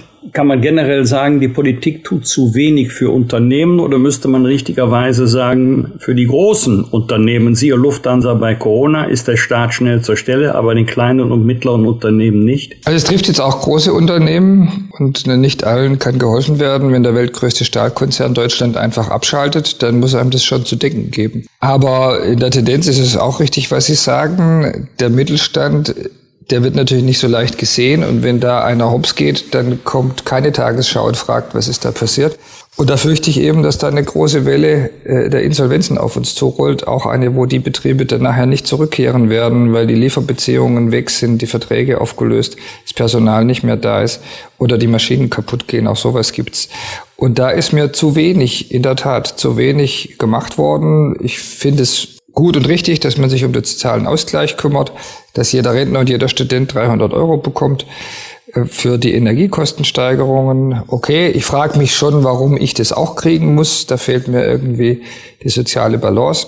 Aber ganz eindeutig gibt es eine Riesenlücke im Schutz der Betriebe, der Industrie, der energieintensiven Industrie. Das ist ja zumindest auch mittlerweile eingeräumt, denn es ist ja angekündigt, dass da noch was kommen soll. Sie sind schon qua Amt, also nicht nur im Augenblick, viel in Ihrer Stadt im direkten Austausch mit Bürgerinnen, Bürgern, Unternehmen. Wo und bei wem spüren Sie, dass diese Krise Sie ganz besonders trifft? Bei den mittelständischen Unternehmern. Die sind schon seit einem halben Jahr hochalarmiert. Es hat viel zu lange gedauert, bis die große Politik das auch gehört hat. Und wir haben hier, das sind meistens eigentümergeführte Unternehmen, die jeweiligen Inhaber schon vor einigen Monaten sehr drastisch erläutert, was passieren wird, wenn die Entwicklung der Energiepreise nicht gestoppt wird. Ich nehme jetzt mal ein konkretes Beispiel, ein Textilhersteller, der Stoffe herstellt, die in der Automobilindustrie verbraucht werden, hochspezialisiert. Deswegen ist er überhaupt noch da in Tübingen. Die Firma Rösch gibt es seit neunzehnhundertneunundvierzig. Die sind einer der größten Gasverbraucher in der Stadt. Wenn deren Gaspreis sich jetzt verfünffacht, dann ist ganz klar, dass die Automobilindustrie sagt, okay, wir kaufen ab sofort nur noch in Asien, und das war's. Die kommt auch nie wieder zurück, und dann ist der Betrieb einfach tot. Und sowas dürfen wir nicht zulassen. Da sind fünfhundert Arbeitsplätze auf einen Schlag weg. Wie schwer ist es für die Politik im Moment, das Richtige gegen die Energiekrise zu tun? Sie haben ja schon viele Beispiele jetzt angeführt. Und äh, dann gibt es ja auch so für viele Menschen als Placebos empfundene Maßnahmen wie Rathausbeleuchtung äh, abschalten, die Kirchen, die Doms, die Denkmäler werden nicht mehr beleuchtet, weniger Lichterketten beim äh, Weihnachtsmarkt. Äh, die Deutsche Umwelthilfe hat äh, gefordert, komplett darauf äh, zu verzichten. Das machen wir natürlich in Tübingen nicht, auch wenn ich ja. die Deutsche Umwelthilfe Hilfe sonst sehr schätze. Was ist denn die Lösung? Was wäre denn die Lösung? Also erstmal zeigt Ihre Reihung, dass wir machen, was wir immer machen. Wir betreiben symbolische Debatten. Also es glaubt ja wohl niemand, dass der Bund wirklich vorschreiben muss, wie das Tübinger Rathaus beleuchtet wird. Hat er aber gemacht. Ich finde, der Bund sollte sich um die großen Fragen kümmern und nicht um ein Rathaus. Das kann ich selber entscheiden, ob das beleuchtet wird oder nicht, ob da L E Ds dran sind oder stromfressende Beleuchtung. Und den Weihnachtsmarkt werde ich auch nicht ausschalten, weil wenn die Betriebe, die jetzt ohnehin schon unter Kaufzurückhaltung leiden, die Innenstädte sind von der nächsten Pleitewelle bedroht nach Corona, dann ist es extrem viel teurer, das alles nachher wieder aufzubauen oder mit den Schäden zu leben, als ein bisschen Strom für L E D-Lampen am Weihnachtsbaum zu bezahlen. Das macht ja auch in der Menge gar keinen Unterschied. Also unser Problem ist die Fokussierung auf das Symbolische, auch den Waschlappen von Kretschmann, wieso wird da die ganze Zeit drüber geredet, und die Ignoranz gegenüber dem Komplizierten, weil wir es nicht verstehen und die Journalisten vielleicht auch nicht die Lust haben, es zu erklären. Merit Order sollte jeden Tag äh, rauf und runter diskutiert werden, äh, warum die Gaspreise, obwohl sie nur einen zehnprozentigen Anteil an der Stromversorgung haben, den Strompreis komplett bestimmen und wir deswegen viel zu viel bezahlen für unseren Strom. Wir hätten schon viel früher eine lange Debatte darüber haben müssen, warum es nicht gelingt, die Kohlekraftwerke ans Netz zu bringen. Gerade mal zwei sind dazugekommen. Und da gibt es einen Grund, dass Robert Habeck gegenüber der Partei halt Kompromisse machen musste, wie bei den Atomkraftwerken, und Bedingungen formuliert hat, die die Betreiber als nicht akzeptabel empfunden haben. Die großen Fragen müssen geklärt werden. Wir müssen die Atomkraftwerke, die Kohlekraftwerke zum Laufen bringen. Wenn die Franzosen ihre Dinger so schlecht gewartet haben, dass die gerade zur Hälfte aus sind, dann zeigt es, dass die Atomkraft zwar nicht die Lösung aller Probleme ist und schon gar nicht zukunftsträchtig, aber wir können uns doch nicht dauernd mit Symbolen beschäftigen und die großen Sachen ignorieren. Das ist das Problem. Und das ist ganz oft so in deutschen Debatten. Darf ich kurz noch mal was einwerfen? Die Woche bin ich über eine Meldung gestolpert von Wissenschaftlern, die hochgerechnet haben, dass es im letzten Jahr fünfhundertdreißig Millionen kostenlose Retouren von Paketen online gab. Der Umsatz im Online-Sektor war etwa neunundneunzig Milliarden Euro. Diese fünfhundertdreißig Millionen kostenlose Retouren von Paketen verursachen siebenhundertfünfundneunzigtausend Tonnen C O zwei. Das wären so viel wie sechs Komma sechs Millionen Autos auf dem Weg von München nach Berlin. Wenn Sie gesagt haben, das andere ist eigentlich Symbolpolitik, warum geht man denn an solchen massiven, auch ökologisch schädlichen Situationen und auch energetisch schädlichen Situationen nicht heran? Warum scheut sich da der Staat, dort neue Richtlinien zu machen? Ja, das würde ich auch gern wissen. Also was sich gut trifft, vor zwei Tagen hat der Tübinger Einzelhandel sein Wahlpodium vor der O B-Wahl gemacht. Und ich habe dort genau das gefordert. Ich würde eine Mindestgebühr von fünf Euro für die Retour gesetzlich festschreiben. Es darf nicht sein, dass der Kunde in diese Retourenfalle gelockt wird, zehn Schuhe bestellt, weil er weiß, es passt nur einer und neun werden zurückgeschickt. Das ist ja von Anfang an dann so geplant. Dafür gibt es den stationären Einzelhandel. Und im Übrigen ist es auch unlauterer Wettbewerb. Also ich meine, auf die Art und Weise wird der stationäre Einzelhandel systematisch seiner ähm, Vorteile, dass man die Dinge ausprobieren kann, beraubt, auf Kosten der Umwelt. Und so muss einfach aufhören. Warum das nicht gemacht wird, fragen Sie mich was Leichteres. Ich fordere das schon seit Jahren. Wer braucht Unterstützung und wie viel Krise vertragen die Deutschen? Antworten auf diese und andere Fragen gab es von Boris Palmer, der nach dem dreiundzwanzigsten Oktober kein Politikrentner werden will, sondern Tübinger Oberbürgermeister bleiben möchte, damit auch das Rathaus beleuchtet bleibt und auch die Leute auf den Weihnachtsmarkt gehen können. Vielen Dank für das Gespräch und alles Gute für die kommenden Wochen. Das wünschen wir Ihnen. Ich danke Ihnen und schönen Tag. Toi für den Wahltag. Ja, ja, kann ich gebrauchen. Danke, danke. Ja, danke. Tschüss. Fragen wir doch, fragen wir doch. Wolfgang Bosbach und Christian Rach sind die Wochentester. Tester, Tester. Immer mehr Einzelhändler stehen in Deutschland vor dem Aus. Seit Corona haben viele immer noch mit weniger Kunden und weniger Käufern zu kämpfen. Und nun kommen auch noch horrende Heizkosten obendrauf. Da gibt es Händler wie zum Beispiel ein Modekaufhaus in Tübingen, die die Heizung auf neunzehn Grad absenken, um über die Runden zu kommen. Heute sprechen wir mit dem Gründer, Enkel eines echten Traditionshauses in Nürnberg, das alle Höhen und Tiefen des Textilgeschäftes erlebt hat und das gerade erst mit einem fünfundzwanzig Millionen teuren Um- und Neubau durchstarten will. Wie will der Einzelhandel die Krise meistern? Das fragen wir Christian Greiner, Vorstandschef der Ludwig Beck A G. Herzlich willkommen bei den Wochentestern. Herzlich willkommen, vielen Dank. Herr Greiner, zwanzigtausend Quadratmeter Verkaufsfläche bei Wörl in einem imposanten Neubau in Nürnberg. Das wirkt wie ein Statement gegen die Krise. Geplant wurden die fünfundzwanzig Millionen Euro Investitionen vor Corona.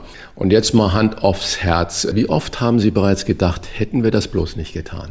Wenn ich wirklich überlege, ähm, dann äh, habe ich mir die Frage so eigentlich nie wirklich gestellt, weil ähm, wir im Vorfeld natürlich schon uns ernsthaft Gedanken gemacht haben, dass wir an den stationären Einzelhandel glauben. Und ähm, ist ja nicht so, dass vor Corona der stationäre Einzelhandel jetzt äh, die absolute Boombranche waren.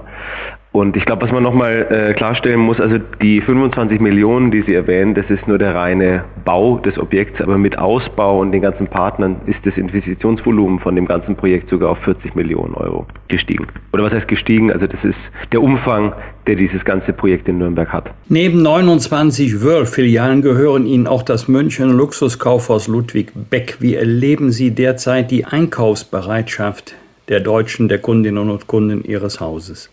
Gut, ähm, das ist oft sehr standortabhängig, muss man ganz klar sagen. Das war es aber auch vor, vor der ganzen Krise auch schon. Es gibt äh, intakte Innenstädte, die wirklich gut funktionieren. Es gibt Innenstädte, die sich schwer tun. Ähm, natürlich ist es jetzt so, dass ähm, die Frequenzen in den Städten in der Regel noch nicht das Niveau erreicht haben wie vor der Krise und dass die Menschen natürlich bewusster ihr Geld ausgeben, ähm, weil natürlich an allen Ecken die Kosten steigen. Und, ähm, aber ich sag mal, wir versuchen eben mit einem Mehrwert, mit einem wirklichen Einkaufserlebnis, dem Kunden auch einen Anreiz zu geben, eben sein Geld bei uns auszugeben. Und ähm, da sind wir jetzt aktuell immer noch auf einem wirklich guten Weg und bekommen eine tolle Resonanz von den Kunden. Ich war vor kurzem in Oldenburg im tollen Kaufhaus Leffers, das darf ich ja ruhig auch nennen. Die haben unglaublich ebenfalls investiert in Ausstattung. Die haben tolle Umkleidekabinen, wo es Platz gibt, wo du dein Handy, die Brille in Lederetuis ablegen darfst und so weiter und so fort. Aber wir lesen und hören natürlich in diesen Tagen von vielen Einzelhändlern, die einen Horror vor diesem Winter wegen hoher Energiepreise haben. Und wenn ich mir jetzt vorstelle, ich stehe da in der Kabine, zum Beispiel bei Leffers oder bei Ihnen und es ist neunzehn Grad da drin nur, da habe ich natürlich dann ganz wenig Lust, mich da um auszuziehen und neu anzukleiden und zu probieren. Wann wird denn bei Ihnen die Heizung runtergedreht oder ist das überhaupt keine Option? Naja, also es ist jetzt schon so, dass wir uns natürlich auch vor allem mit diesen neuen äh, gesetzlichen Regelungen, es gibt, die, ähm, dass wir uns da auch anpassen und äh, das auch genau anschauen. Beleuchtung ist ja auch so ein Faktor. Also wir haben aber auch schon äh, vor diesen ganzen äh, Problemen bei uns alle Filialen auf L E D-Technik zum Beispiel umgestellt und also wir hatten das schon schon vorher sehr stark im Blick, aber es muss natürlich immer noch ein ein ähm, ja angenehmes Einkaufserlebnis sein. Ja, also das liegt natürlich ähm, voll im Fokus, das ist klar. Also wird nicht Wenn, abgedreht die Heizung? Gänzlich abgedreht werden sollte also die nicht. Also runtergedreht, Entschuldigung, ja. Ja, also es wird auf jeden Fall angepasst und ich sag mal, also wir merken natürlich trotzdem auch, dass, ähm, dass ähm, also zu warme Verkaufsräume natürlich auch nicht wirklich förderlich sind für, für Umsatz. Ähm, wenn wir jetzt zum Beispiel gerade in die jetzige Jahreszeit kommen, wenn die Kunden in den Laden kommen von draußen, wo es meistens kühler ist und kommen dann in ein Kaufhaus, haben die meistens sowieso immer das Gefühl, dass es nochmal deutlich wärmer ist. Und wenn wir sagen, wir wollen auch natürlich Winterjacken äh, und Mäntel verkaufen, dann ähm, das ist immer so ein zweischneidiges Schwert. Das kommt immer auch auf die Sortimente drauf an. Aber am Ende muss es natürlich für die Mitarbeiter und für die für die Kunden alles irgendwo in äh, angenehmer Atmosphäre bleiben. Das ist Aber klar. Es sind nicht finanzielle Überlegungen, die genau die Grundlage dieser Gedanken sind, die Sie jetzt da äußern. Natürlich, das sind immer finanzielle äh, Aspekte auch, also genauso wie es bei der Beleuchtung ist. Ähm, jetzt muss man noch sagen, dass jetzt gerade für den Textileinzelhandel ähm, eine, oder wahrscheinlich generell für Großflächen, eine L E D-Technik beispielsweise eigentlich nur Vorteile bietet. Für die Textilbranche ist noch ein großer Vorteil, dass unter L E D-Licht ähm, Farben besser zu erkennen sind als unter den alten Beleuchtungstechniken. Das kommt noch dazu. Aber das ist natürlich immer auch eine Kostenfrage. Und ähm, ist, glaube ich, ganz wichtig, dass man, egal in welcher Branche man ist, das immer im Fokus hat und da optimiert, wo es eben möglich ist. Herr Greiner, Sie, Ihr Unternehmen lebt davon, dass Menschen Geld haben und auch den Wunsch, es bei Ihnen auszugeben. Fühlen Sie sich von der Politik in dieser Krisenphase gut vertreten? Also eigentlich nein. Wobei man jetzt Politik, glaube ich, auch nicht irgendwo komplett verallgemeinern kann. Es gibt ja immer die, die Bundespolitik, es gibt ja die regionale Politik. Und ähm, ich sage mal, also diese diese ganzen Regelungen, ähm, die auch in der Corona-Pandemie für den Handel auferlegt wurden, das war eigentlich eine komplette Farce. Ja, also auch diese Zugangsbeschränkungen und alles. Wenn man sich überlegt, dass eigentlich wahrscheinlich die Gefahr in hochmodernen Räumlichkeiten mit guten Lüftungen, die Gefahr einer Ansteckung deutlich geringer ist als äh, in allen möglichen anderen ähm, Orten, dann ist es einfach nicht durchdacht gewesen, ja, und hat natürlich auch massiv geschadet.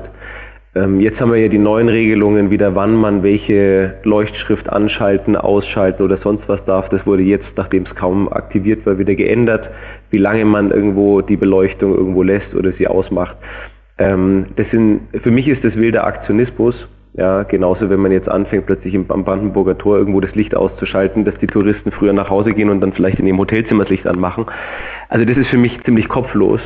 Und ähm, ich sag mal, Einzelhandel ist von der Politik eigentlich nie wirklich auf dem Schirm gewesen. Also wenn man auch gesehen hat in der Pandemie, welche Branchen und welche Firmen plötzlich äh, mit Unsummen von Geldern irgendwo gestützt und, und unterstützt wurden, ähm, da wurde dann auch schon sehr, sehr viel Politik gemacht. Aber auf der anderen Seite gibt es regional natürlich die Politik, also das ist äh, immer die, die Verantwortlichen von einzelnen Städten.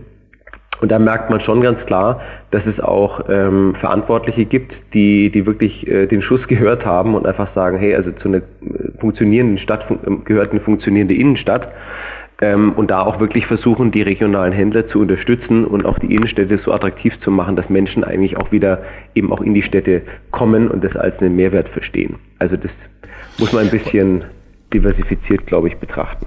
Die Deutsche Umwelthilfe fordert ja gerade jetzt für die Weihnachtszeit, keine Weihnachtsbäume aufzustellen und die Weihnachtsbeleuchtungen komplett zu verzichten, mal innezuhalten.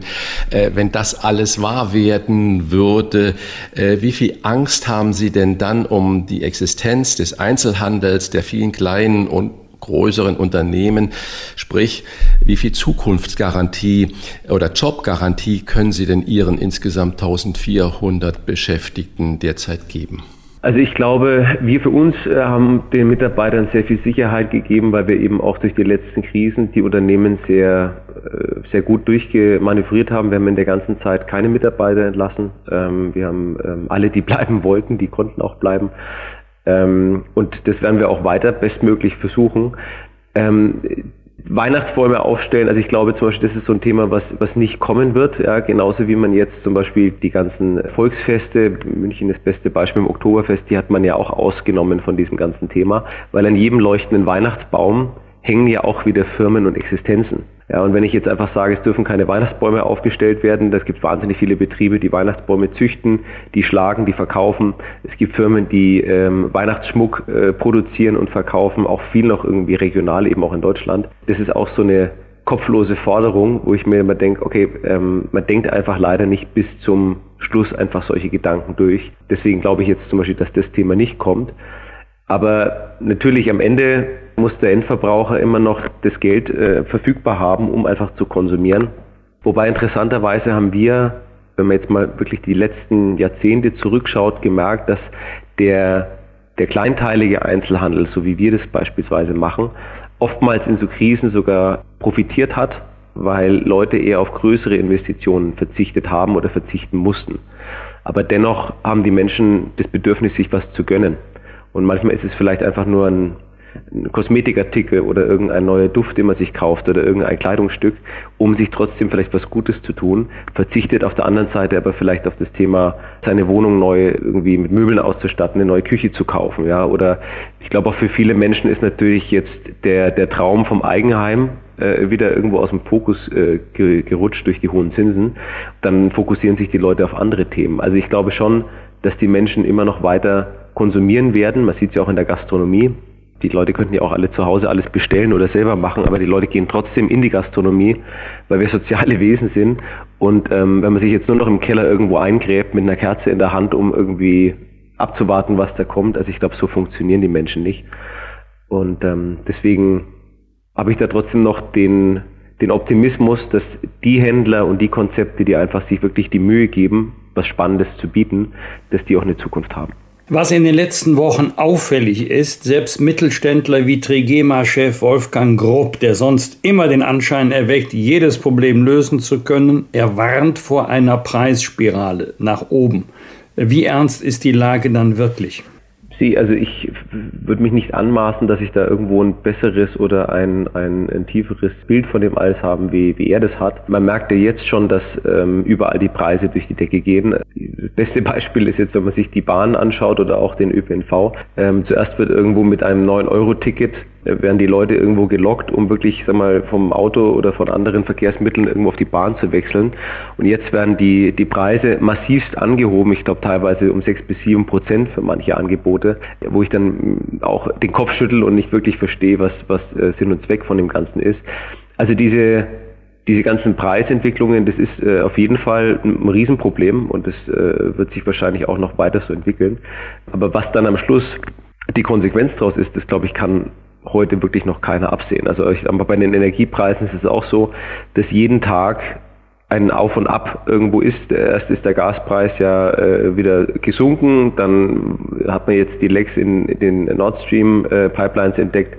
Jetzt schießt der Gaspreis wieder nach oben. Also das ist wirklich ein Auf und Ab, wo natürlich auch wahnsinnig viel Spekulation dabei ist. Auch wenn man sich heute anschaut, was heute Benzin kostet, wenn man heute über die Grenzen fährt in andere Länder, ist der Sprit trotzdem deutlich günstiger als in Deutschland. Also da ist wahnsinnig viel Spekulation dabei und auch äh, viel globale Einflüsse, die wir, glaube ich, in Deutschland alleine gar nicht irgendwo justieren können. Also das ist so eine große Gemengelage. Da jetzt irgendwas zu prognostizieren oder zu spekulieren, glaube ich, das wäre... Also mir fällt es auf jeden Fall schwer. Dann hören wir auf mit dem Spekulieren und kommen zu so einem Thema, was Sie ja wirklich in Ihren ganzen Kaufhäusern äh, vermutlich am eigenen Leib erfahren haben, beginnend mit Corona und äh, dann die ganzen Masken tragen und Schließungen. Was hat sich denn beim Modekauf verändert? Wir haben Homeoffice äh, überall, das will die Politik auch nicht mehr zurückdrehen, viele Unternehmen auch nicht, obwohl viele Angestellte, Mitarbeiter, Mitarbeiterinnen gerne auch mal wieder ins Office gehen. Wird jetzt weniger Business-Mode nachgefragt und mehr Casual-Style? Oder wie, wie ändert sich denn dieses politische, gesellschaftliche Verhalten dann beim Einkauf? Das ist eine interessante Frage, weil Mode eigentlich immer extrem den Zeitgeist widerspiegelt in, in, in allem. Sie haben es richtig erkannt, also gerade während der Pandemie, während der Lockdowns, während dieser ganzen Phase, wo die Leute eben überwiegend im Homeoffice waren, ähm, wurde deutlich mehr legere Kleidung natürlich gekauft ähm, für zu Hause und weniger, weniger Business-Bekleidung. Ähm, interessanterweise, nachdem jetzt die, die Lockdown-Phasen zu Ende waren, ist das Thema der Business-Mode wirklich ähm, sprunghaft wieder angestiegen. Ja, also es haben wahnsinnig viele Männer wieder Anzüge gekauft. Es gibt die einen, die sagen, ähm, das haben alle zugenommen in der Pandemie, deswegen muss man sich jetzt wieder neue, neue äh, Anzüge kaufen. Aber ähm, das hat uns schon eigentlich wieder überrascht, dass ähm, da jetzt trotzdem wieder irgendwo ein, eine Nachfrage war. Genauso zum Thema Anlass. Also wir merken jetzt, dass natürlich die Leute ganz bewusst ähm, Veranstaltungen nachholen, private Feste nachholen ähm, und da wirklich viel Geld ausgeben für, für Anlassmode. Ja, ähm, in München zum Beispiel das Thema Oktoberfest, was ja zwei Jahre lang nicht war, ähm, im Trachtenbereich ähm, ist in diesem Jahr ein, ein unfassbar starkes Geschäft wieder. Ähm, also das spiegelt immer sehr den momentanen Zeitgeist irgendwo wider. Merkt man auch oft bei, bei Farben. Also es gibt, ein, es gibt eine, ähm, eine Tendenz, dass oft in Krisen oft mehr Farbe gekauft wird, auch bei Kosmetik zum Beispiel, als in, ähm, in Phasen, wo, wo irgendwo alles äh, gut funktioniert, weil die Leute einfach, sagen wir mal, eine schlechte Stimmung oftmals mit irgendwelchen frischen und positiven Farben irgendwo kompensieren wollen. Ja. Also das ist wahnsinnig viel Psychologie. Ähm, und ist immer wirklich, spiegelt sehr stark den Zeitgeist wider. Aber wir haben eben gemerkt, dass in dem Jahr nach den ganzen Lockdown-Maßnahmen eben auch das Thema der Anlassmode ähm, oder eben auch der Abendgarderobe und sowas, dass das wieder ähm, sehr, sehr stark wieder angelaufen ist. Jetzt losgelöst von dem aktuellen Thema Energiekrise, Energiepreissteigerungen, sie treffen ja die Menschen ganz unterschiedlich. Kann man sagen, Luxus funktioniert eigentlich immer oder ist das auch zu pauschal? Naja, die, die Frage ist ja erstmal, wo, was definiert man als Luxus? Also ich glaube, wenn man sich wirklich mal Preislagen anschaut von, von ähm, Produkten, jetzt gerade aus unserer Branche, dann, dann sind ähm, Produkte oftmals schon sehr viel früher Luxus, als man vielleicht das mit dem reinen ähm, Luxusbegriff irgendwo in Verbindung bringt. Ja, also wenn man jetzt, ähm, ich sag mal, in die Schuhwelt zum Beispiel geht, ähm, dann ist, glaube ich, der durchschnittliche Preis für ein paar Schuhe in Deutschland, wenn man wirklich alles zusammenrechnet, liegt irgendwo bei drei oder vierundzwanzig Euro. Ja.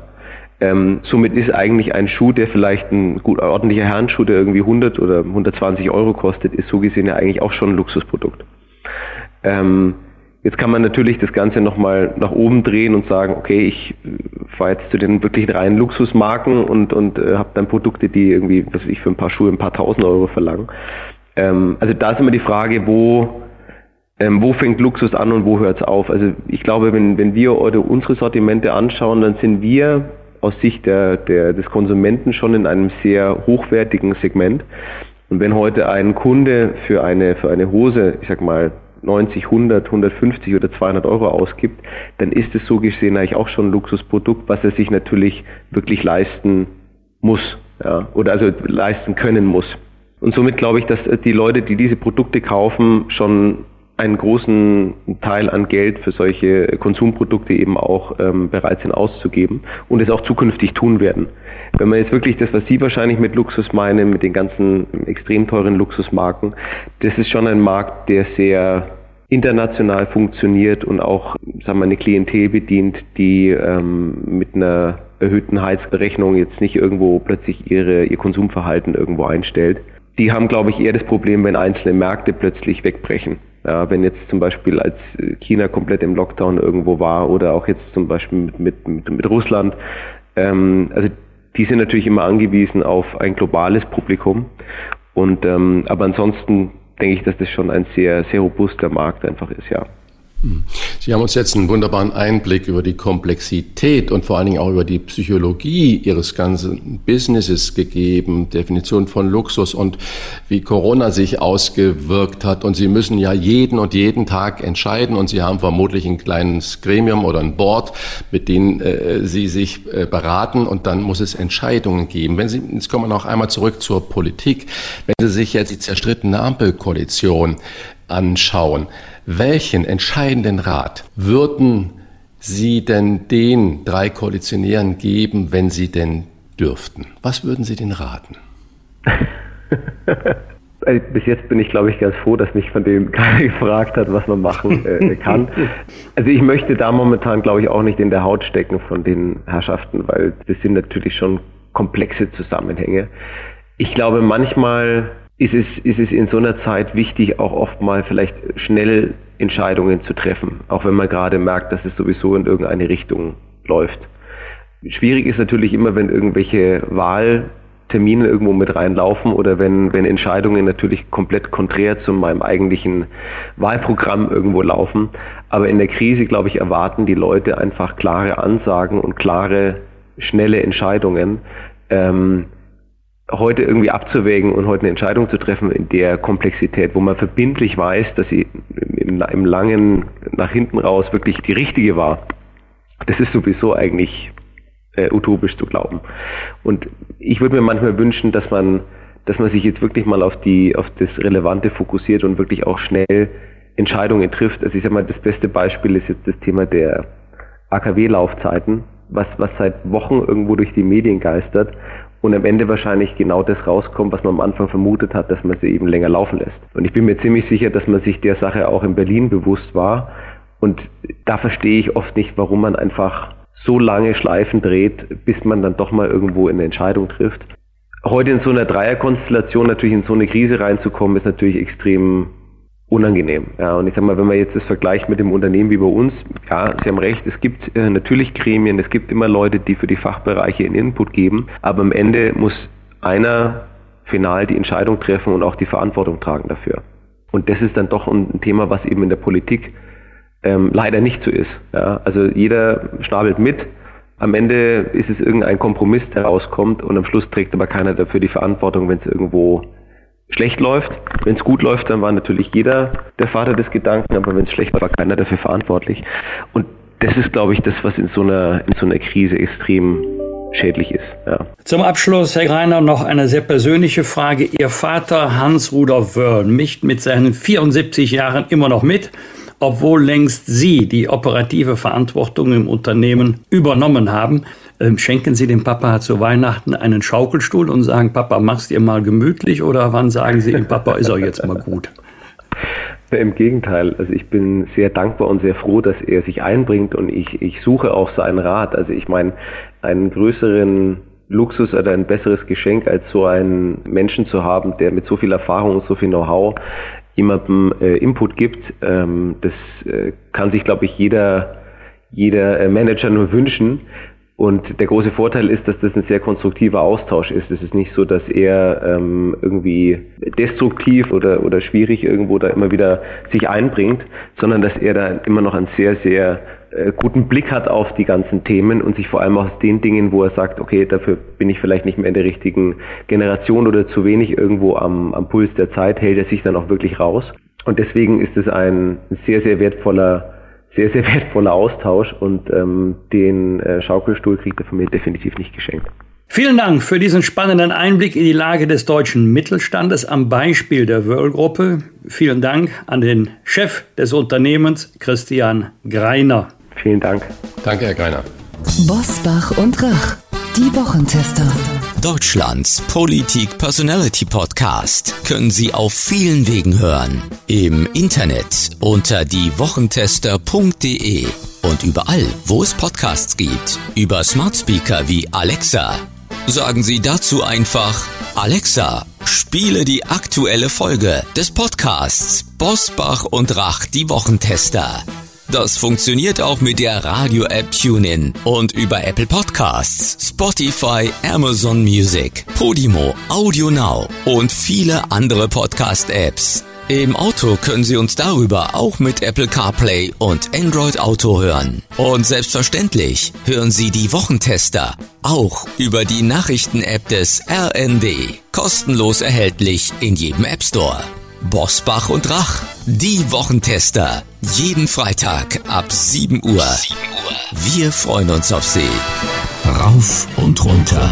Wolfgang Bosbach und Christian Rach sind die Wochentester. Wir geben Ihnen an dieser Stelle unsere ganz persönliche Bewertung ab über das, was wir in dieser Woche gut oder schlecht fanden. Daumen hoch oder Daumen runter. Klare Urteile sind gefragt. Lieber Wolfgang, gab es für dich in dieser Woche etwas, wo du gesagt hast, da geht mein Daumen unbedingt hoch, das war toll, das ist die gute Nachricht in die zwischen all den schlechten, oder hast du nur Daumen runter erlebt?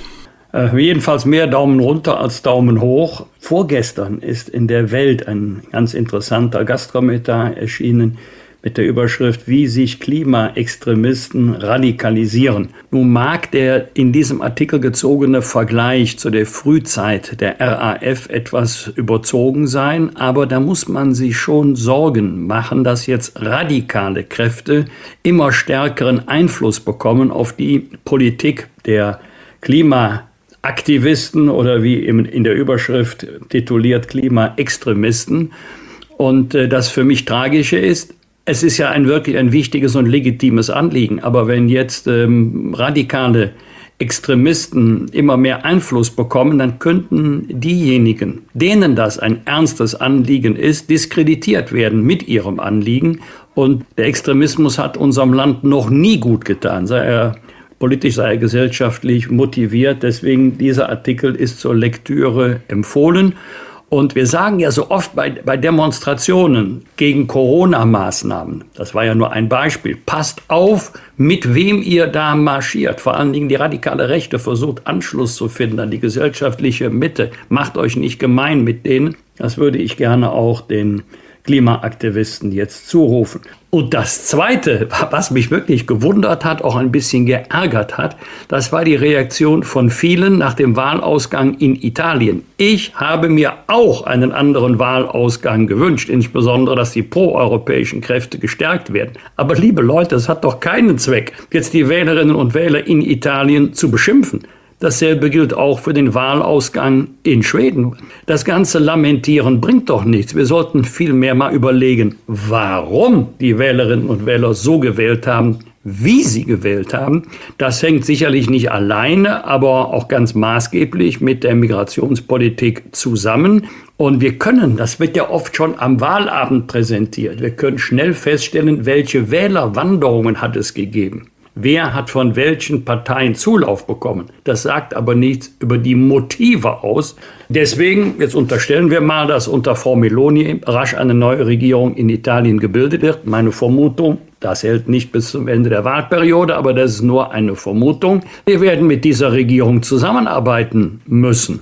Und zwar auch konstruktiv im Interesse Europas. Und wenn man sofort eine Frontenstellung aufbaut, insbesondere aus Brüssel, wird's mit unseren Freunden aus Italien nicht einfacher. Was hat dich, lieber Christian, in dieser Woche besonders bewegt. Wolfgang, ich hätte genau das Gleiche gesagt. Die Presse unisono hat den Ausgang in Italien, den Wahlausgang, wirklich so negativ beschrieben, wo ich mir sage, okay, scheinbar zählt nur das linke Wahlergebnis und die Leute, die rechtskonservativ wählen, die werden gleich stigmatisiert. Also du hast es alles schon richtig gesagt. Ich musste so lachen und schmunzeln über, man höre und staune, eine offizielle Mitteilung im Interview, was ja dann auch immer wieder freigegeben wird vom Hamburger Umweltsenator Kerstan. Der sagte, und das nach der ganzen Waschlappendiskussion von Kretschmer und so weiter, der sagte, ich stelle mir jetzt immer den Wecker, wenn ich unter die Dusche gehe, damit ich nicht zu lange dusche. Und wenn ich dann aus dem Zimmer gehe, dann lösche ich das Licht. Das ist sein Beitrag zur Energieeinsparung. Irgendwie glaube ich, dass die Leute noch nicht kapiert haben, dass sie uns alle nur verarschen. Entschuldigung, ich benutze solche Wörter nicht so. Mit solchen dämlichen Hinweisen und Erzählungen. So, immerhin genau ist positiv, dass er überhaupt duscht. Dass er überhaupt duscht, völlig klar. Genau so äh, sagte irgendwie eine Vorsitzende eines Mietervereins, hat allen Ernstes erklärt, wird die Temperatur von mindestens zwanzig Grad nicht erreicht, liegt ein Mangel vor äh, in der Mietsache und damit können wir dagegen klagen und da kann eine Mietminderung durchgesetzt werden. Das mag ja juristisch alles richtig sein, aber dann schiebt sie noch hinten dran. Grund und Ursache spielen überhaupt keine Rolle. Also da fällt mir auch nichts mehr ein, was man dazu dann noch äh, feststellen muss. Wenn solche Dinge da äh, auf den Markt geschmissen werden, äh, vermutlich nur aus Eigennutz. Genauso schüttel ich den Kopf. Die Klimadiskussion ist ja wirklich in den Hintergrund getreten und zwar in meinen Augen zu Unrecht. Wir müssen uns parallel zu all diesen ganzen Krisen, die uns umgeben, auch natürlich darum kümmern. Aber wenn dann ein Klimarechner, der einen jährlichen Stromverbrauch, man höre, von sage und schreiben sechzehn Millionen Kilowattstunden jetzt in Betrieb genommen wird, jetzt, dann muss ich da wirklich den Kopf äh, schütteln. Diese Leistung, die würde nämlich dafür ausreichen, über viertausend Haushalte ein Jahr lang mit Strom zu versorgen, und zwar ohne Reduzierung vom Verbrauch. Die Frage stellt sich natürlich, warum wird so ein Rechner nicht im Frühjahr zum Beispiel in äh, Betrieb genommen? Was müssen wir jetzt berechnen, was wir nicht schon wissen? Äh, wenn es nach vorne geht, dann könnte auch da die Wissenschaft einen Teil dazu beitragen. Vielleicht haben Sie aber, mein letzter Punkt mit Daumen nach unten, ein Zitat von Robbie Williams auch gelesen. Was Bildung angeht, bin ich sehr, sehr nachlässig. Mir ist egal, ob meine Kinder gebildet sind oder nicht. Das sagt Robbie Williams. So, da fällt mir auch nichts mehr ein, wenn solche Menschen, die so Vorbilder für Millionen anderen sind, die sagen, Bildung ist mir ja ganz egal, ob was da mit den Kindern passiert, dann mache ich mir wirklich Sorgen um die Zukunft, weil das ist einfach nur schändlich. Aber auch, nee, eine Sache habe ich auch noch. Wahlchaos in Berlin. Da entscheidet die Tage ja das Berliner Landesverfassungsgericht, dass äh, das ganze, die ganze Wahl sehr wahrscheinlich wiederholt werden muss. Es gibt die endgültige Entscheidung wohl in drei Monaten. Dann wird auch noch darüber entschieden, ob auch der Bundeswahl in Berlin, Wahl zum Bundestag in Berlin wiederholt werden muss. Und dann sagt die Sprecherin des äh, Landesverfassungsgerichtes, äh, sie haben nur die Spitze des Eisberges da untersucht. Da gibt's noch viel, viel mehr. Postwendend stellt sich der zuständige Berliner Innensenator hin und sagt, das kann er gar nicht verstehen, so war es ja gar nicht, und zweifelt dann die Entscheidung des äh, Landesverfassungsgerichtes noch an, wo ich sage, liebe Freunde, ihr könnt euch das nicht so zurechtbiegen, wie ihr das gerade braucht, äh, weil das macht natürlich die Verdruss aus. Und wenn man das Chaos gesehen hat, was es da in Berlin am dem Wahlabend gab, letzten Bundestagswahl, wo ja auch noch Berliner Parlament gewählt wurde, äh, der Senat gewählt wurde, dann kann man da nur den Kopf drüber schütteln. Und jetzt greift man auch noch das Ergebnis des Landesverfassungsgerichtes an. Da kann man sagen, ja Berliner, ihr habt sie nicht mehr alle. An dieser Stelle passt das Zitat des grünen Berliner Politikers Wolfgang Wieland. O-Ton von ihm, in Berlin funktioniert nichts richtig, es ist wie in Italien, aber alle wollen hin. Ist auch wie Italien. Das stimmt, ja. Was wird? Was wird? Wolfgang Bosbach und Christian Rach sind die Wochentester. Wochentester. Am Samstag treten neue Corona-Regeln für den Herbst in Kraft. Das neue Infektionsschutzgesetz des Bundes sieht vor, dass die Länder jeweils selbst über einen Großteil der Auflagen entscheiden können. Wolfgang, wenn die Maskenpflicht im Fernzug als eine der letzten großen Maßnahmen bundesweit bleibt, was sagt das über die neuen Regeln aus? Ich war jetzt gerade die letzte Woche so viel mit dem Zug unterwegs und man wird richtig schon bedroht beim Reinkommen. Sie werden nur befördert, wenn Sie die Maske aufhaben. Ansonsten werden Sie von der Beförderung ausgeschlossen. Das wird immer und immer wieder durchgegeben.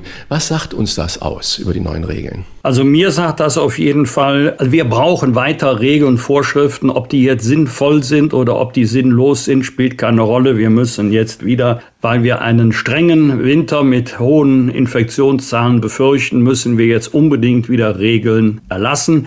Es ist schon geradezu paradox, auf dem Münchner Oktoberfest toben Millionen in den vierzehn Tagen ohne Masken herum.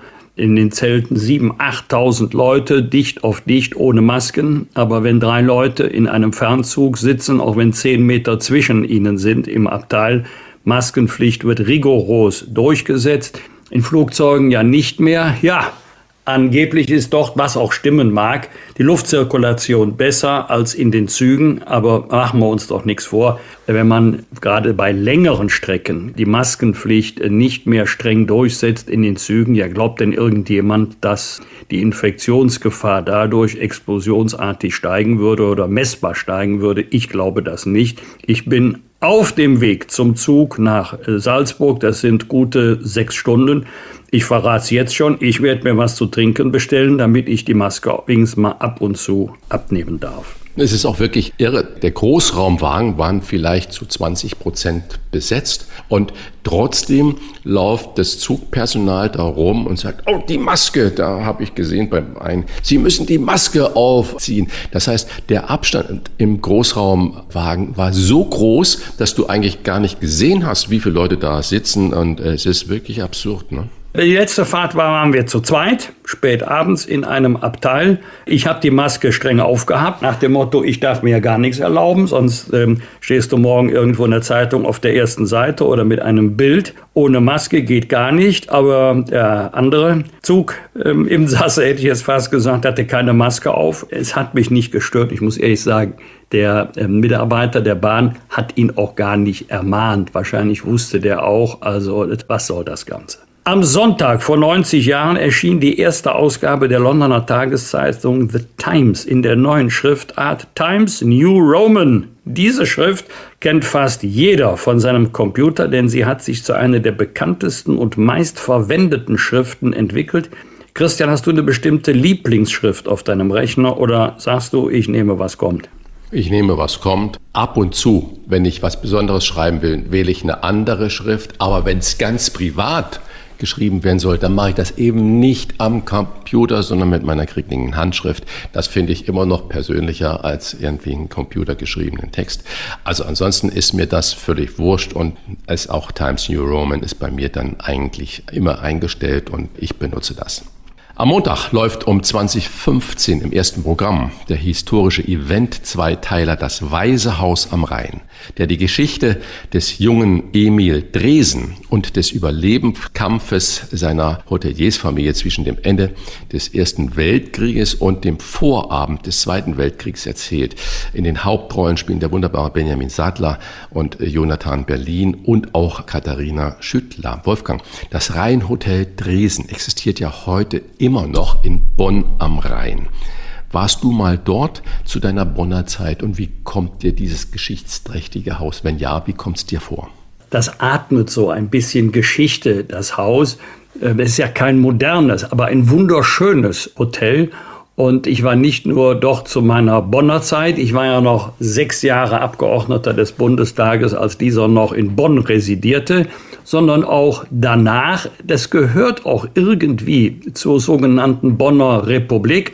Allerdings, ich war ja zu dieser Zeit Heimschläfer. Also wenn die Sitzungstätigkeit des Bundestages beendet war, bin ich nicht wie andere um die Häuser gezogen, sondern es ging ab nach Hause. Das sind so bis Bergisch Gladbach spät abends fünfundvierzig, fünfzig Minuten, länger ist das nicht. Und morgens dann wieder nach Bonn. Also ich habe mir in den Lokalitäten oder auch im Rheinhotel Dresen nicht die Nächte zum Tag gemacht. Aber ich gehe auch heute noch gerne in dieses Haus, weil es diese, Antike ist jetzt der völlig falsche Begriff, aber weil es noch die Ausstrahlung hat der sechziger, siebziger Jahre, wird mittlerweile auch modern geführt. Aber für mich ist es so ein bisschen noch die gute alte Zeit. Und deswegen freue ich mich auch auf den Zweiteiler. Am Montag ist der Tag der Deutschen Einheit, der seit der Deutschen Wiedervereinigung neunzehnhundertneunzig jedes Jahr am dritten Oktober gefeiert wird. In diesem Jahr werden die offiziellen Feierlichkeiten zum Tag der Deutschen Einheit in Erfurt, also in Thüringen, stattfinden. Christian, ist das auch für dich immer noch ein besonderer Feiertag? Es steht uns gut zu Gesicht, einen nationalen Feiertag zu haben. Früher war es ja der siebzehnte Juni vor der Wiedervereinigung.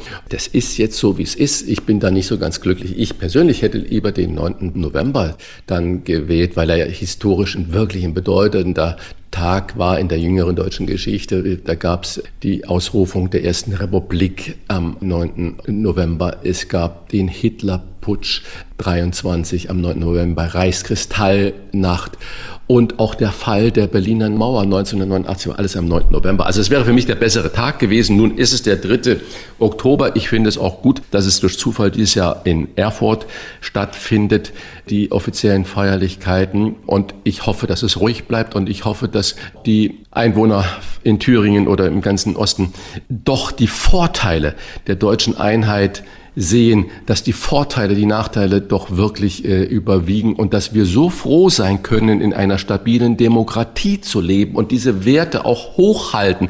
Auch wenn man nicht mit allem einverstanden ist, haben wir doch, und wir haben heute auch den ganzen Tag darüber gesprochen, was man besser machen könnte oder wo es auch hakt. Aber trotzdem haben wir immer noch eine funktionierende Politik, die auch im Sinne der Menschen agiert und wo man äh, sich wirklich darum kümmert, dass auch durch diese ganz, ganz schwierigen Zeiten, Corona, die Umweltproblematik, der Krieg in der Ukraine, die Energiekrise, dass wir da alle irgendwie da durchkommen und das müssen wir auch mal würdigen. Das entpflichtet uns nicht, auch Protest zu hören und zuzulassen und auch andere Meinungen zu hören. Wir haben auch über die Wahl in Italien gesprochen, in Schweden gesprochen.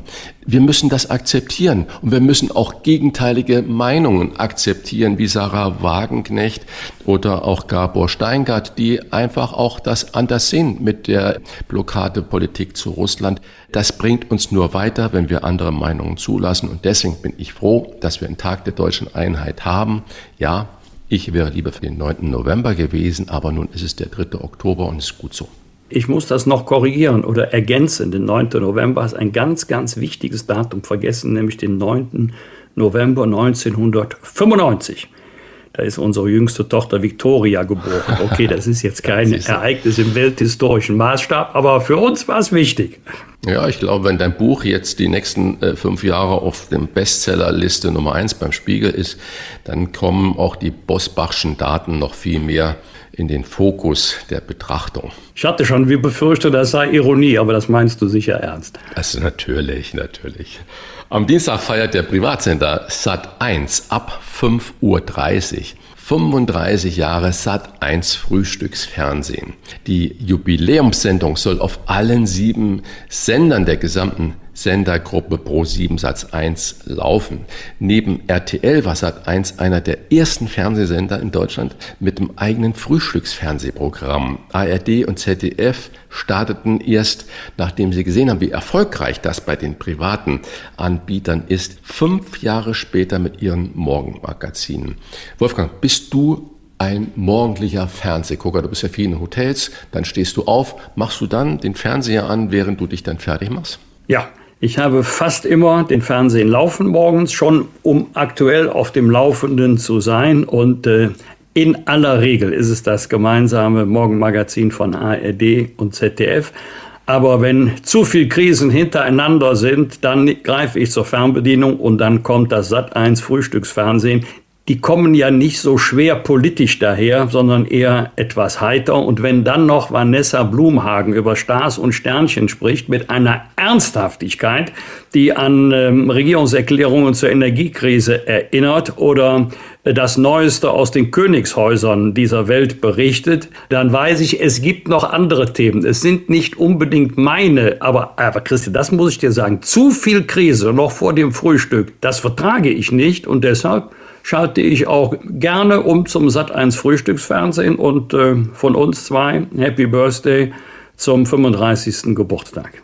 Und wird dann da bei Stars und Sternchen auch über Familie Bosbach berichtet?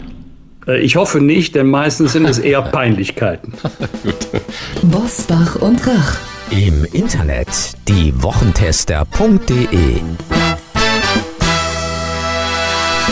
Und hier noch ein Hinweis. Die nächste reguläre Folge der Wochentester hören Sie in drei Wochen am Donnerstagabend um zweiundzwanzig Uhr als die Wochentester kompakt und am Freitag, den einundzwanzigsten Oktober, wie gewohnt um sieben Uhr die neue ausführliche Folge. Das waren die Wochentester mit Unterstützung vom Kölner Stadtanzeiger und dem Redaktionsnetzwerk Deutschland. Wenn Sie Kritik, Lob oder einfach nur eine Anregung für unseren Podcast haben, schreiben Sie uns auf unserer Internet- und auf unserer Facebook-Seite. Fragen gerne per Mail an kontakt at die wochentester punkt de. Und wenn Sie uns auf einer der Podcast-Plattformen abonnieren und liken, dann freuen wir uns ganz besonders. Danke für Ihre Zeit und fürs Zuhören. Wir wünschen Ihnen eine gute Woche und möchten Sie kurz vor Schluss noch auf eine Neuerung aufmerksam machen. Denn für alle, die es am Freitagmorgen eilig haben, bieten wir ab sofort einen besonderen Service. Hören Sie die Wochentester kompakt bereits am Donnerstagabend ab zweiundzwanzig Uhr. Dort erfahren Sie in dreißig Minuten das Wichtigste aus der aktuellen Folge. Das ist unser persönliches News-Update für Ihre Nacht. Ausführlich hören Sie dann alle Interviews, wie gewohnt, am Freitag ab sieben Uhr. Hier nochmal zu merken, die neuen Zeiten. Donnerstag um zweiundzwanzig Uhr die Wochentester kompakt und freitags morgens um sieben, wie gewohnt, die neue ausführliche Folge. Was war? Was wird? Wolfgang Bosbach und Christian Rach sind die Wochentester.